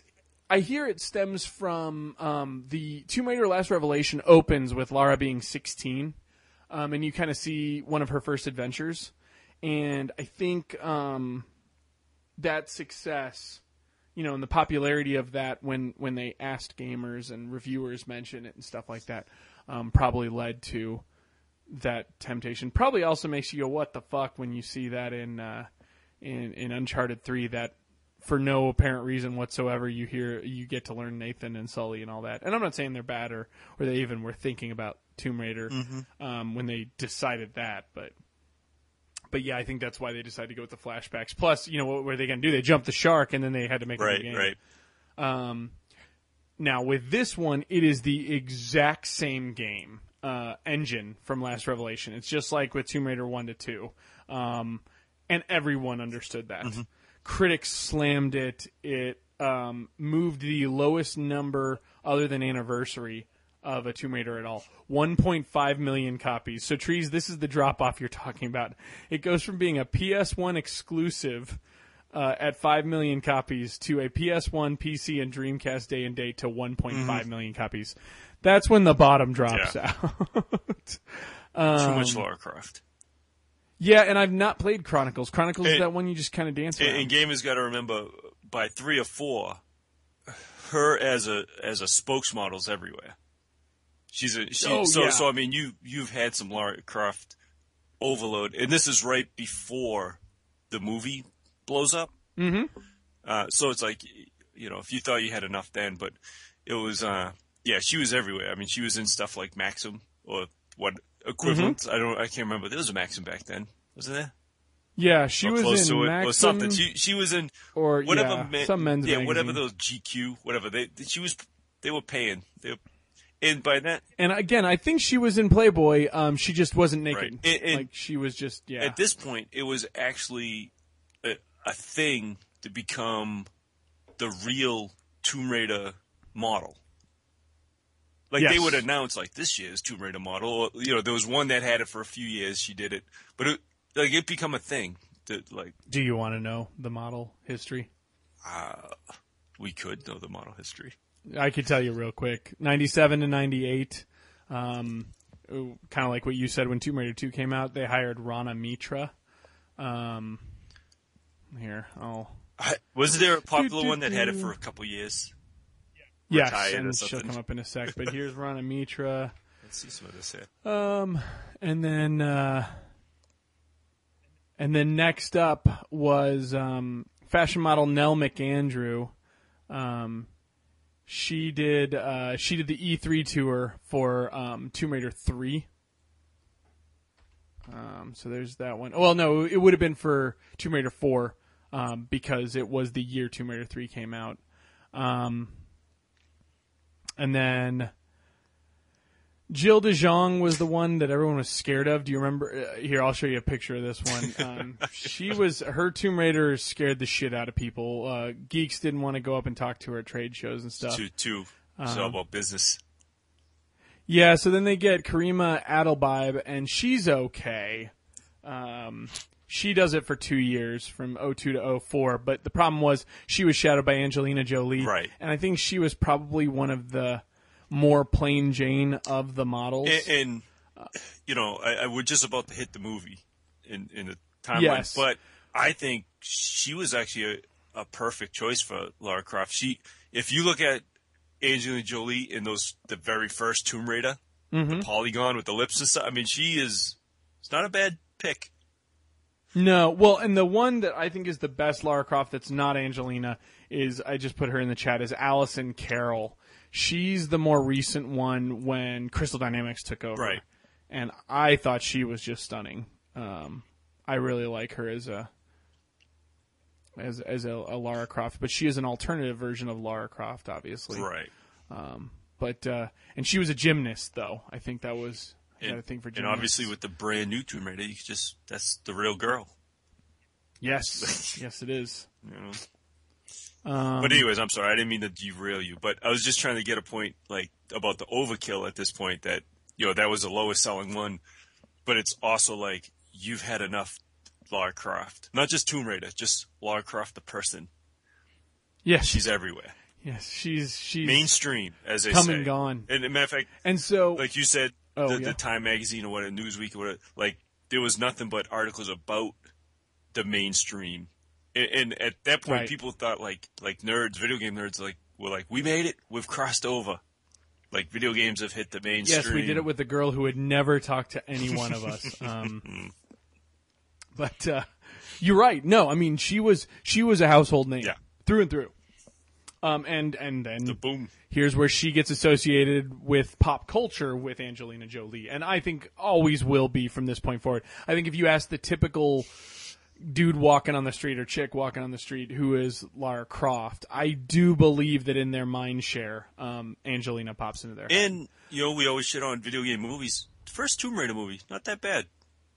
No, no, it wasn't. To the point that I'm not going to talk about the second one because I think the first one was really the only pivotal one, except to tell you what you already know, which is that even Angelina can't save, you know, the glut of of Tomb Raider that we got. Yes. Um, now this movie had a sordid tale, though. As we know, the movie came out in 2001, and the rights were secured in '98.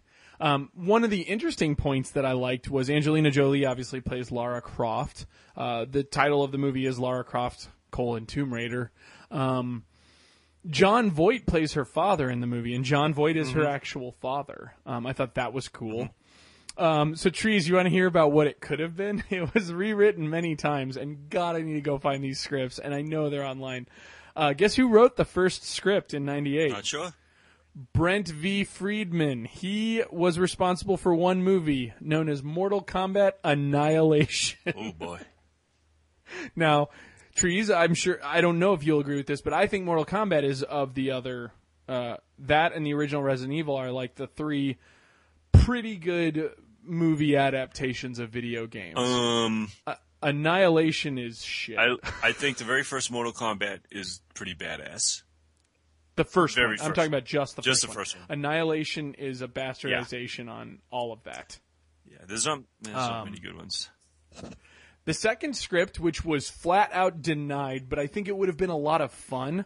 I just think Jolie would never have gone for it, and I don't know when she got attached to the project. It was done by Stephen E. D'Souza. Uh, he's the one who did Street Fighter, the '94 Van Damme movie. Now you can imagine what kind of script he Yeah, would write. let's not talk about that. Brutal. and um, eventually it was uh, five writers uh, coming together that are all pretty no name uh, that that made the script we saw. Um, originally, Demi Moore was slated to play Lara Croft. Not not, ter- Uh, not this terrible. would've been- Long hair and a She was pretty busty back in those days. Um, then porn star Lindsay Dawn was even in the running uh, for a while. Don't know. Uh, D- uh, Lindsay Dawn is spelled L A N S E Y D A W N. Obviously, use caution before Google searching a known porn star, but um, I don't know what she looks like, and I could have looked it up, but again, for the same reasons, I'm just, looking her up uh, right now. She Okay. is uh busty. Maybe a so little you think that was the direction they initially were thinking of? a little too busty. okay, Let's I'll go with that. Too bu- I'm gonna say too busty. too much boob. Um, I will uh So obviously Jolie gets it. Um. Hmm. Oh, Lindsay Dawn McKenzie. Sorry, I'm I'm missing the last name. She's she's three names. yeah, I, Um. So that means she's going to assassinate someone I will someday. Skype chat this to you. I will not put this in the Okay. Um. there must be like boobs. Well, no, there's no nudity, but I okay. I just show you. But yeah, that's uh she is t- I would say t- Oh my God, no, she would not be a good she's choice. Too busty. Too busty. She's a little too big too. She's not a big girl by any means proportionately, but with a rack that is Yeah, she- what would you say that is? she has She's her 38, she- 40 she has, double She has her own genre of porn. She has her own shelf in the porn section. for her type. She has her own shelf, all right. I'll give you that. she has her own. Yes, she has her own niche. but uh, yeah, I don't I don't think her boobs could do what Angelina's did. Um, there's not a push-up bra in the world. Um, but uh, so the budget was an estimated 115 million in 2000, guys. That's that's a hefty fucking budget. That's a hefty fucking budget. no, I mean now, this was especially this was a. Uh, I, I can't remember when it came out, but this was quote unquote came out. It was a summer I said- I blockbuster. It was to call it uh, a- I June. wanted to call it a summer blockbuster, but I was unsure. But this was they they put a lot of effort into marketing this. This wasn't like a yeah. you know like a uh, in the theaters for a week and then a direct to video because Joe No, it premiered June 11, 2001 is like Paramount's big summer Hmm. And- blockbuster to usher, usher in the summer. I would I would say pushed uh, Jolie's career too. It, Oh, yeah. It, it, oh, yeah, it yeah. put her in the like leading woman sort of like action whatever. Well, because before this, nobody thought you could truly portray um, Lara Mm-hmm. Croft, and I would argue, I would argue, uh, and especially having played some of the early games, I would argue she captures it quite well in the first game or first Yeah. movie. Yeah. yeah. Um, she she does a great job, and it's a fun movie. It it is a fun movie through and through. I don't know. I don't care what people say. It's it's you know it's like it's like being critical of a Bruckheimer film. Like it's it just is what it is. Um, but it's a fun popcorn flick. I'll sit down with my daughter and belt out 2 hours watching it. Um, it was destroyed by critics. No shocker there. But uh, audiences told a different story. Film made $48.2 million in its opening week, dethroning Charlie's Angels as the top grossing uh, female protagonist film of all time. Additionally, it would go on to make $274,703,340 in its um, theatrical release alone, not to mention merchandising and DVD sales. Um, plus, it might even be on Blu-ray now. Uh, it makes it the third largest grossing video game movie of all time behind Prince of Persia, Sands of Time, and Resident Evil Afterlife. However, uh, Trees, due to inflation and stuff like that, it stands as the top performing, has the highest attendance record um, of any video game movie. there you go. So technically speaking, if you adjust for inflation and whatnot, um, it, it was the most popular. And it's also a big shift for the games. And I don't want to step on your toes here, but like No, there, there was a, you know, it gave a little bit of uh, momentum to um, the Angel. Angel of Darkness was the next one, Yeah. but and she looks like if you notice, the cover of Angel of Darkness is almost a movie poster. Mhm. Um, they changed the font to the movie font, and I think uh, Mm-hmm. I'm looking at a picture now, and it looks like Core changed their old pack. This is where they changed their Pac-Man font too. So they just made everything more um, adult looking, and more the darker, Mm-hmm. darker looking, and Well, and I put it in the uh, I put it in the chat for people who want to see it. But yeah, they they did. They were hoping to ride the coattails. Core made this one as well, and, and by this point, I imagine all the Core developers sitting in a room just getting whipped by Eidos execs. You know, it's like code, bitches, code. Okay. well, look, I mean, if there's ever a time to pump one out, I guess with the movie now is the time. It is important to note, though, this game fell into development hell, got scrapped a couple times. We'll talk about it in a sec. Didn't come out till June 2003, two years after the movie, and the sequel was on its boot heels, and the sequel of the movie would do very poorly. Lara had lost all of her momentum by the time it actually came out. But- Um, TC in the chat is always also saying that they're going to reboot the Tomb Raider movies, so they'll have to find someone younger to play Lara Croft.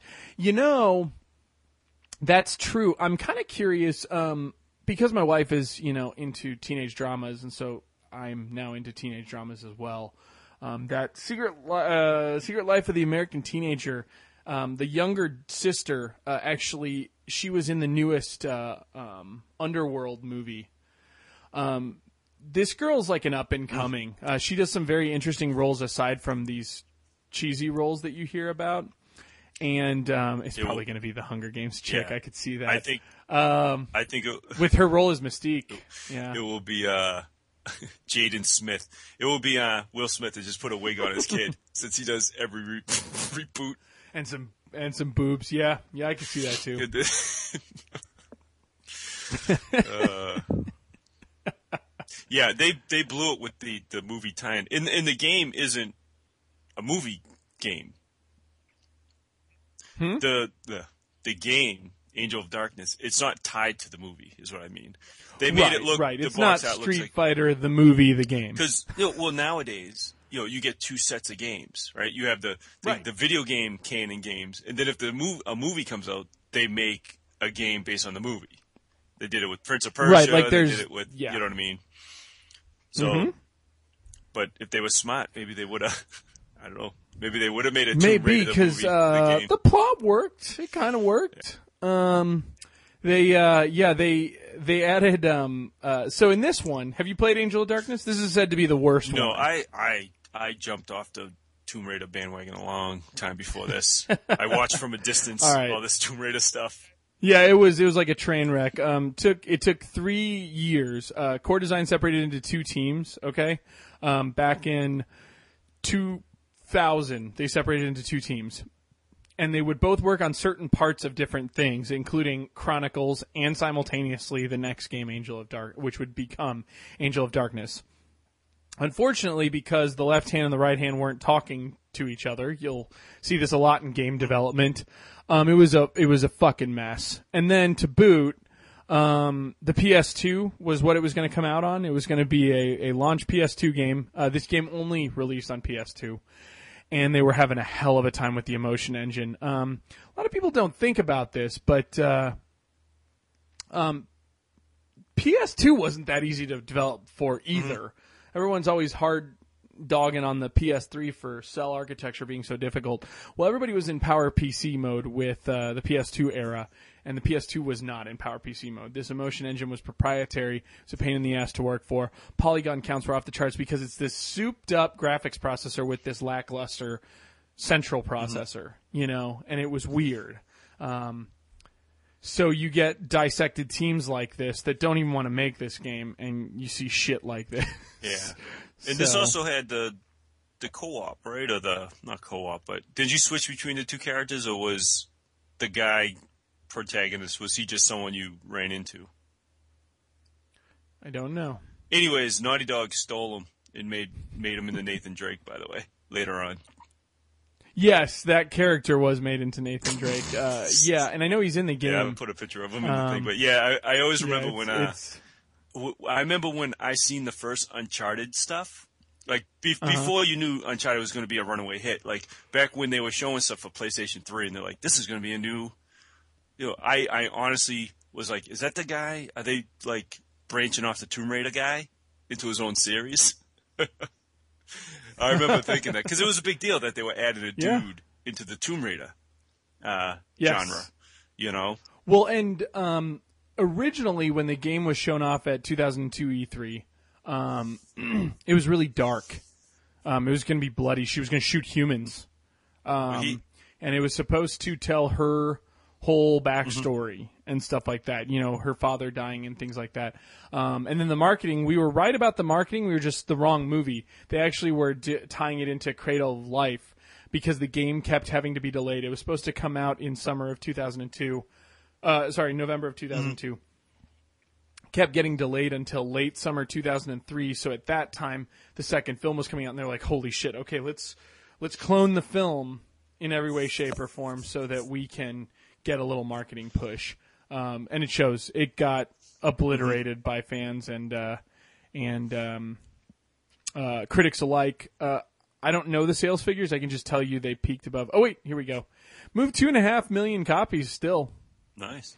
Now, here there are some big things that happen as a result of Angel of Darkness, though it didn't fall on deaf ears. Um, after this ends, Core has the license for Lara uh, for Tomb Raider stripped from them. um, the uh, They it- leader, the lead designer Jeremy Heath Smith resigns from Core.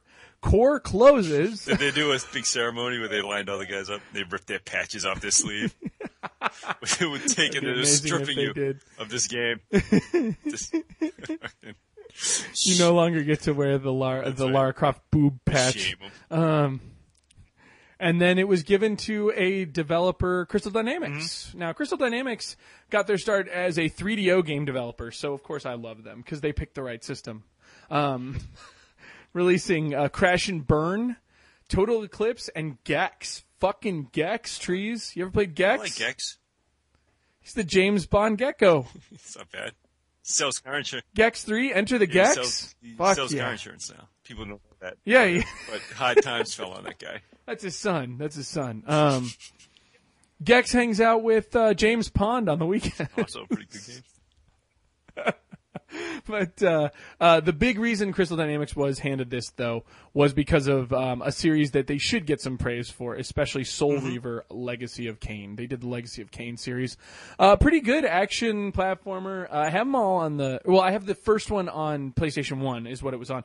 But it's kind of dated and fucking tough. I- um, Soul Reaver was much better, and I have it on the Dreamcast. I really like that. Yeah, I had a. Um, I remember I had an issue with the game for the longest time. Like I would not play it because I was. Legacy of Kain or the original? No, I loved the original Legacy of Kain on the PS1. So Yeah. Mm-hmm. when they redid it into like the Soul Reaver 3D sort of, I was like, and Kain wasn't in it. Really? I would, it, well, technically he's in it, but he's you, not. you know what yeah. I'm saying? Like I was looking for another PS1 Legacy of Kain style game because I loved it.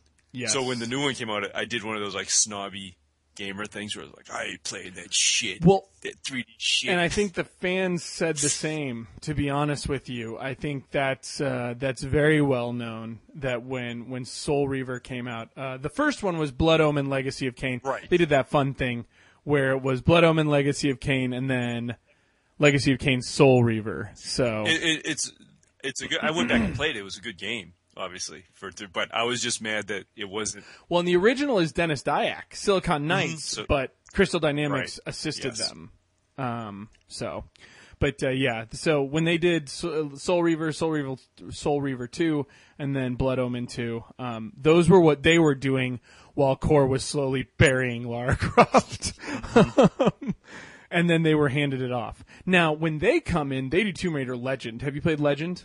Uh, no. I started Legend and then stupidly sold it. Um, I hadn't been in the, I hadn't played a Tomb Raider game until, uh, uh, or since, um, uh, since uh, the second game. But then I had a 360, and you know, you wanted something on it, and I was told this was a return to form and this and that. Um, it was really good. Um, it, they kind of rehash. It felt fresh, um, kind of like the first game. It's, but see, it was 2006, I think, when this came out. And so it's like what you by 2006, 10 years is a long time, especially those 10 years for 3D games. I mean, Lara has literally started the 3D genre and now we're in the the thick of it. So this game comes out and they really rebooted her to kind of be what you think about in your head, how you kind of update the graphics in your head. Wet wetsuit. Um, yeah, yes, yes. Her butt's hanging out in this one too. um, but uh, and this was released on everything: Xbox 360, PS2, Windows, PS3, PlayStation Portable. Uh, they even made a Game Boy Advance version, which is um, kind and, of the same. and was this thing. the big one where they sort of redesigned her face a little and and softened her Yes. up a little and redesigned her face. She got a mild breast reduction. And I think the biggest thing they did to this was they added, um, obviously they updated it and HDified Mm-hmm. it, but they also added physics, true physics, and Mm-hmm. that was huge. now see It felt real for a you know what. I, I feel bad because I was so checked out of the series by by now, Uh-huh. but I know this game and like Underworld weren't bad games, but I think no, and we won't be talking No, about Underworld it's on this show. Sorry, too guys. Up, but, but it, it's but it was too bad that I was already sort of like mentally checked out of the series by then because oh yeah, but because I hear they, they they weren't they weren't bad they were pretty good, you know. And and again Mm-hmm. hit, we hit we hit an era already where the market's flooded with climby, jumpy, puzzle action games. Whereas the first Tomb Raider was original. It was just like I've never seen this before. But it still did very well. 4.5 million copies on a Mm-hmm. near launch game for the 360. Now, granted, it wasn't only on 360. Mm-hmm. It was, as we said, all over the place. But I mean, it's everywhere. Um, and the PS3 version, I don't think it had been on PS3 until the recent uh, trilogy, the HD Mm-hmm. trilogy. So that's where you guys can find it. Uh, the reason I picked it up was because Anniversary came out the same time, and I wanted to—I played that, and I was so pleased with it, and how Uh, because I I- I did what everybody does, right? You go back if you'd played it before, and you try to play the 1st mm-hmm. one, and you're like, I can't fucking do this. I, I can't do this. It doesn't feel right. And this, obviously, Anniversary uses the Legend engine, so it adapts for the physics and things like that. You don't have to take a step back Right. and then jump forward. you can just I, do it. I, I just remember the stink of Tomb Raider being on me so heavily that I even played. I think it was Underworld. There was one that my buddy brought over. It might have been this one or it was Underworld, and I enjoyed it. And I still didn't. You know, I played it while he had it You're over, "Fuck but I still thing." didn't go back and like pick it up. Uh, uh, I was just like, yeah, it's Yeah. Tomb Raider. I'm kind of all set. You know. Yeah, I mean, and and and I, I think, and this moved 4.5 million copies. Now, granted, Anniversary only moved 1.3, but I would argue that's because uh, people just really didn't want to go back to the the first one, which is a, a misstep because I think Anniversary is really the only way to play the first one now, in my opinion, in my humble Right. opinion. But I don't know. Um, but yeah, I mean, lots lots of stuff. We only covered 10 years and look at all the games we talked about.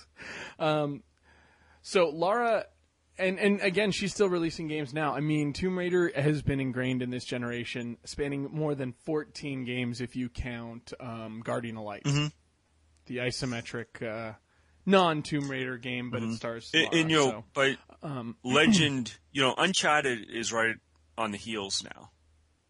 It's like a Yes. year, a year or two away. Legend, Anniversary, and Uncharted are all roughly the Around same year. launch window. and Uncharted just came in and like steamrolled that. You know what I mean? Really put out the flame. Yes. On uh, I think Uncharted starts to explain why Underworld performed poorly. Hmm. I don't know. Having not played Underworld, I guess we'll revisit that. I at a mean, different it time. even it, it's Uncharted hits so big that it even erases gamers' memories of Tomb Raider, where they start acting like Yeah. Uncharted is the first of its kind, and you almost have to re- correct them and go, "Well, Uncharted is a, is an updated Tomb Raider." right, know. right, yeah. No, not that shitty 3DO developer. This shitty 3DO developer. You know, people, you know, people start putting Tomb Raider, the ones that came out after Uncharted, they start saying, "Oh, they're trying to be like Uncharted," and you have to correct them and be like, uh, right. Right, yeah, doesn't that still bug you? bit. I know it's nitpicky, but it still bugs me when I hear people like, yeah, the new Tomb Raider's kind of like Yeah, Uncharted. it's like, uh, we expected that. And it's like, yeah, no shit. Listen, man, if they gave Nathan, Drake a little disc, like a little Krull disc, I mean, Yeah. he's identical to Angel of Darkness guy. It's I true. Mean, he's, Yeah, so- they- mean, come on.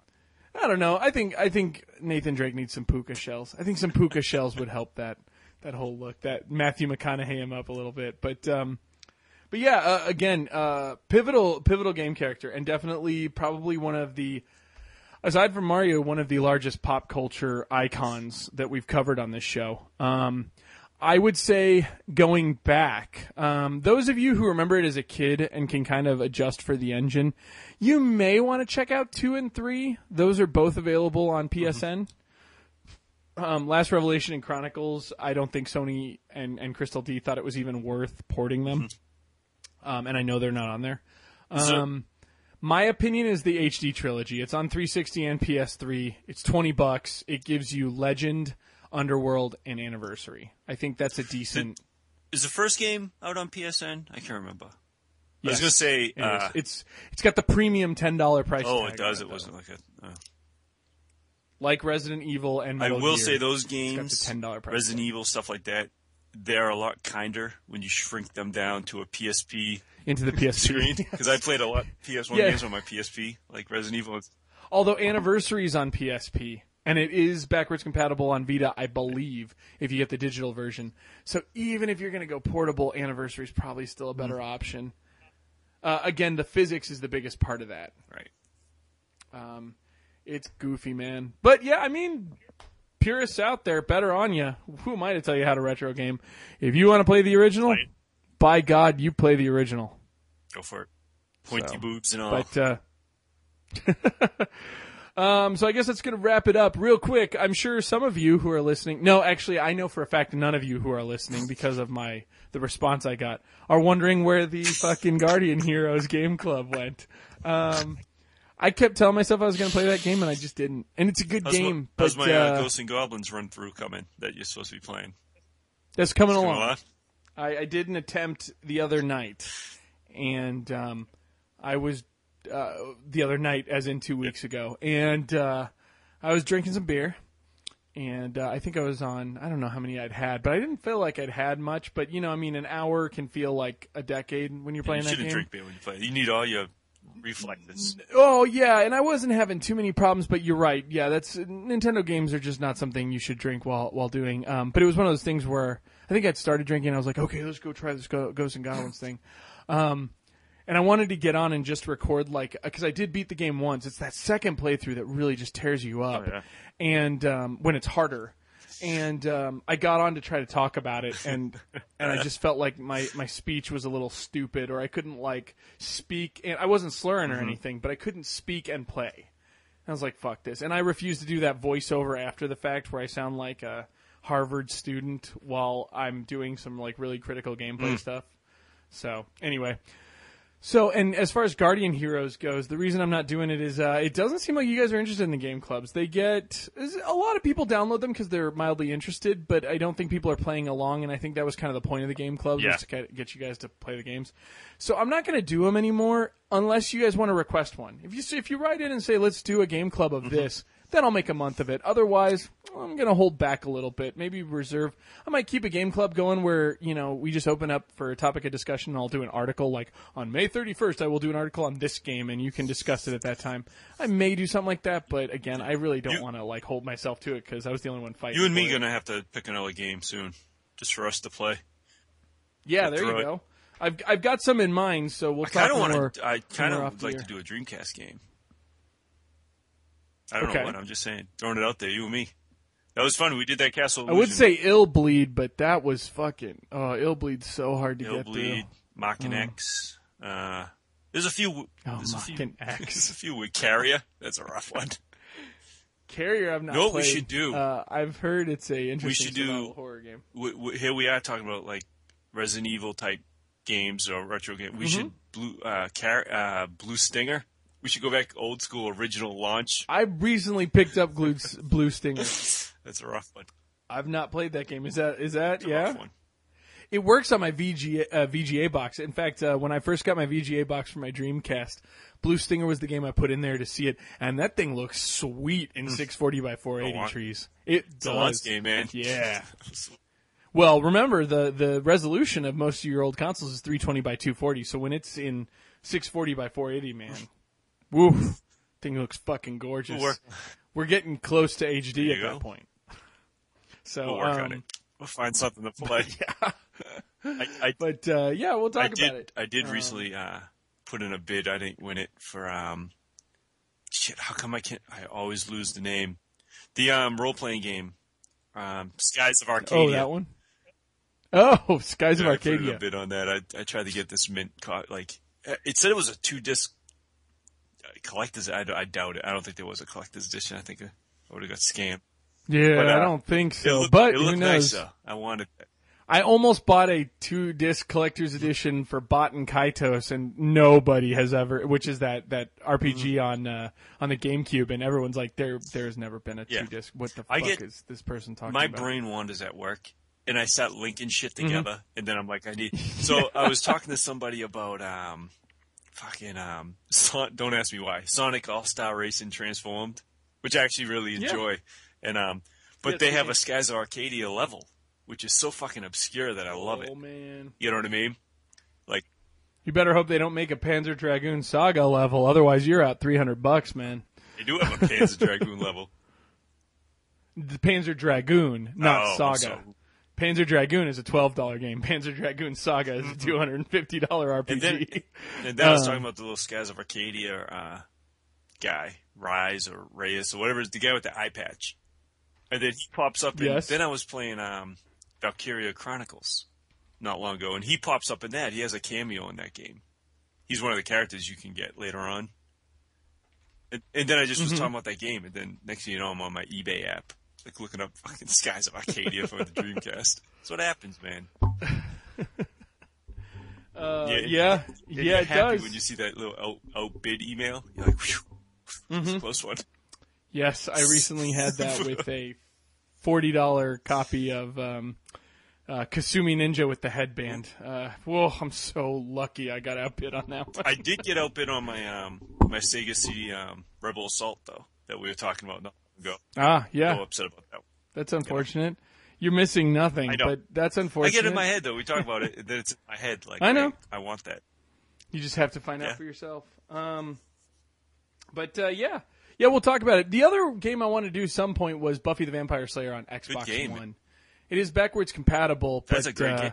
but it's it's it's a little expensive. But yeah, I haven't played that in, since it came out, and I'd really like to replay that game. I have it, um, but uh, but yeah. Anyway, uh, maybe we'll yeah maybe we'll just do it as like an episode someday or something. But yeah, yeah, we should play through it and do it like yeah. I mean, it wouldn't be like game club thing specifically, but I mean, it'll just be an episode where we talk about Yeah. that game.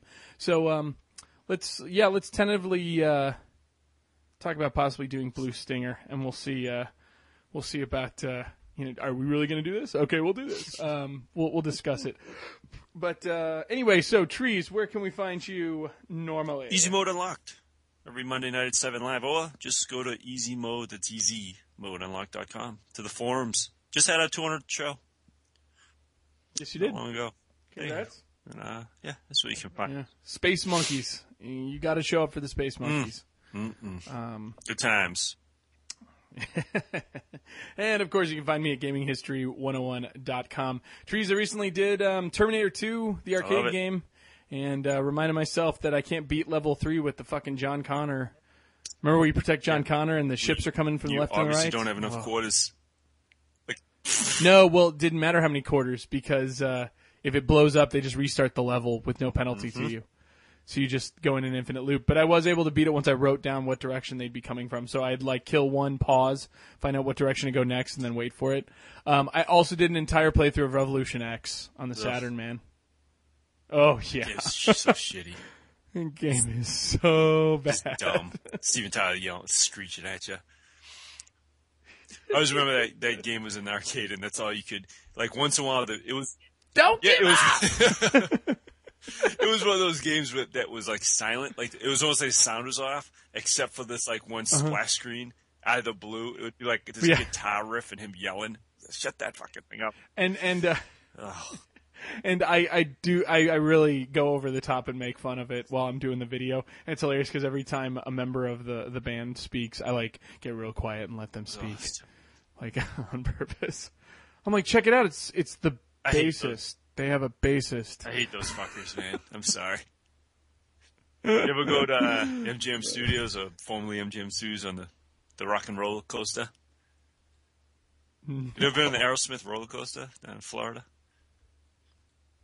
No, MG, They, they went in a while. There's this awesome roller coaster, the Rock and Roller Coaster, or whatever. But it's Aerosmith, and it's one of those things where you like, you know, everything at Disney is a presentation. So before you go on the roller coaster, you walk into like it looks like a recording studio, and it's it's actually Mm-hmm. a screen, obviously, but it's like filmed. It's like them. They look like they're in the recording studio, looking at you out the window.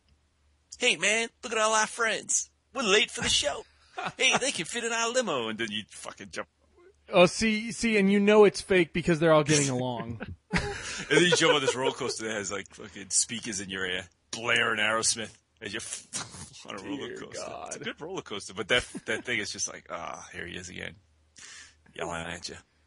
yeah, Steve. Yeah, you know it's best. Thanks, Steve.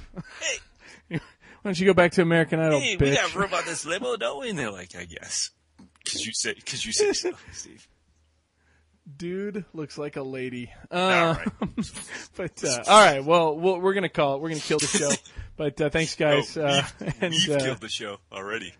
yes, we've we've we've buried it. We we let it. We let Laura take us down. So uh, tune in next week where we'll be talking about a topic that is yet to be determined. It's the best way Woo!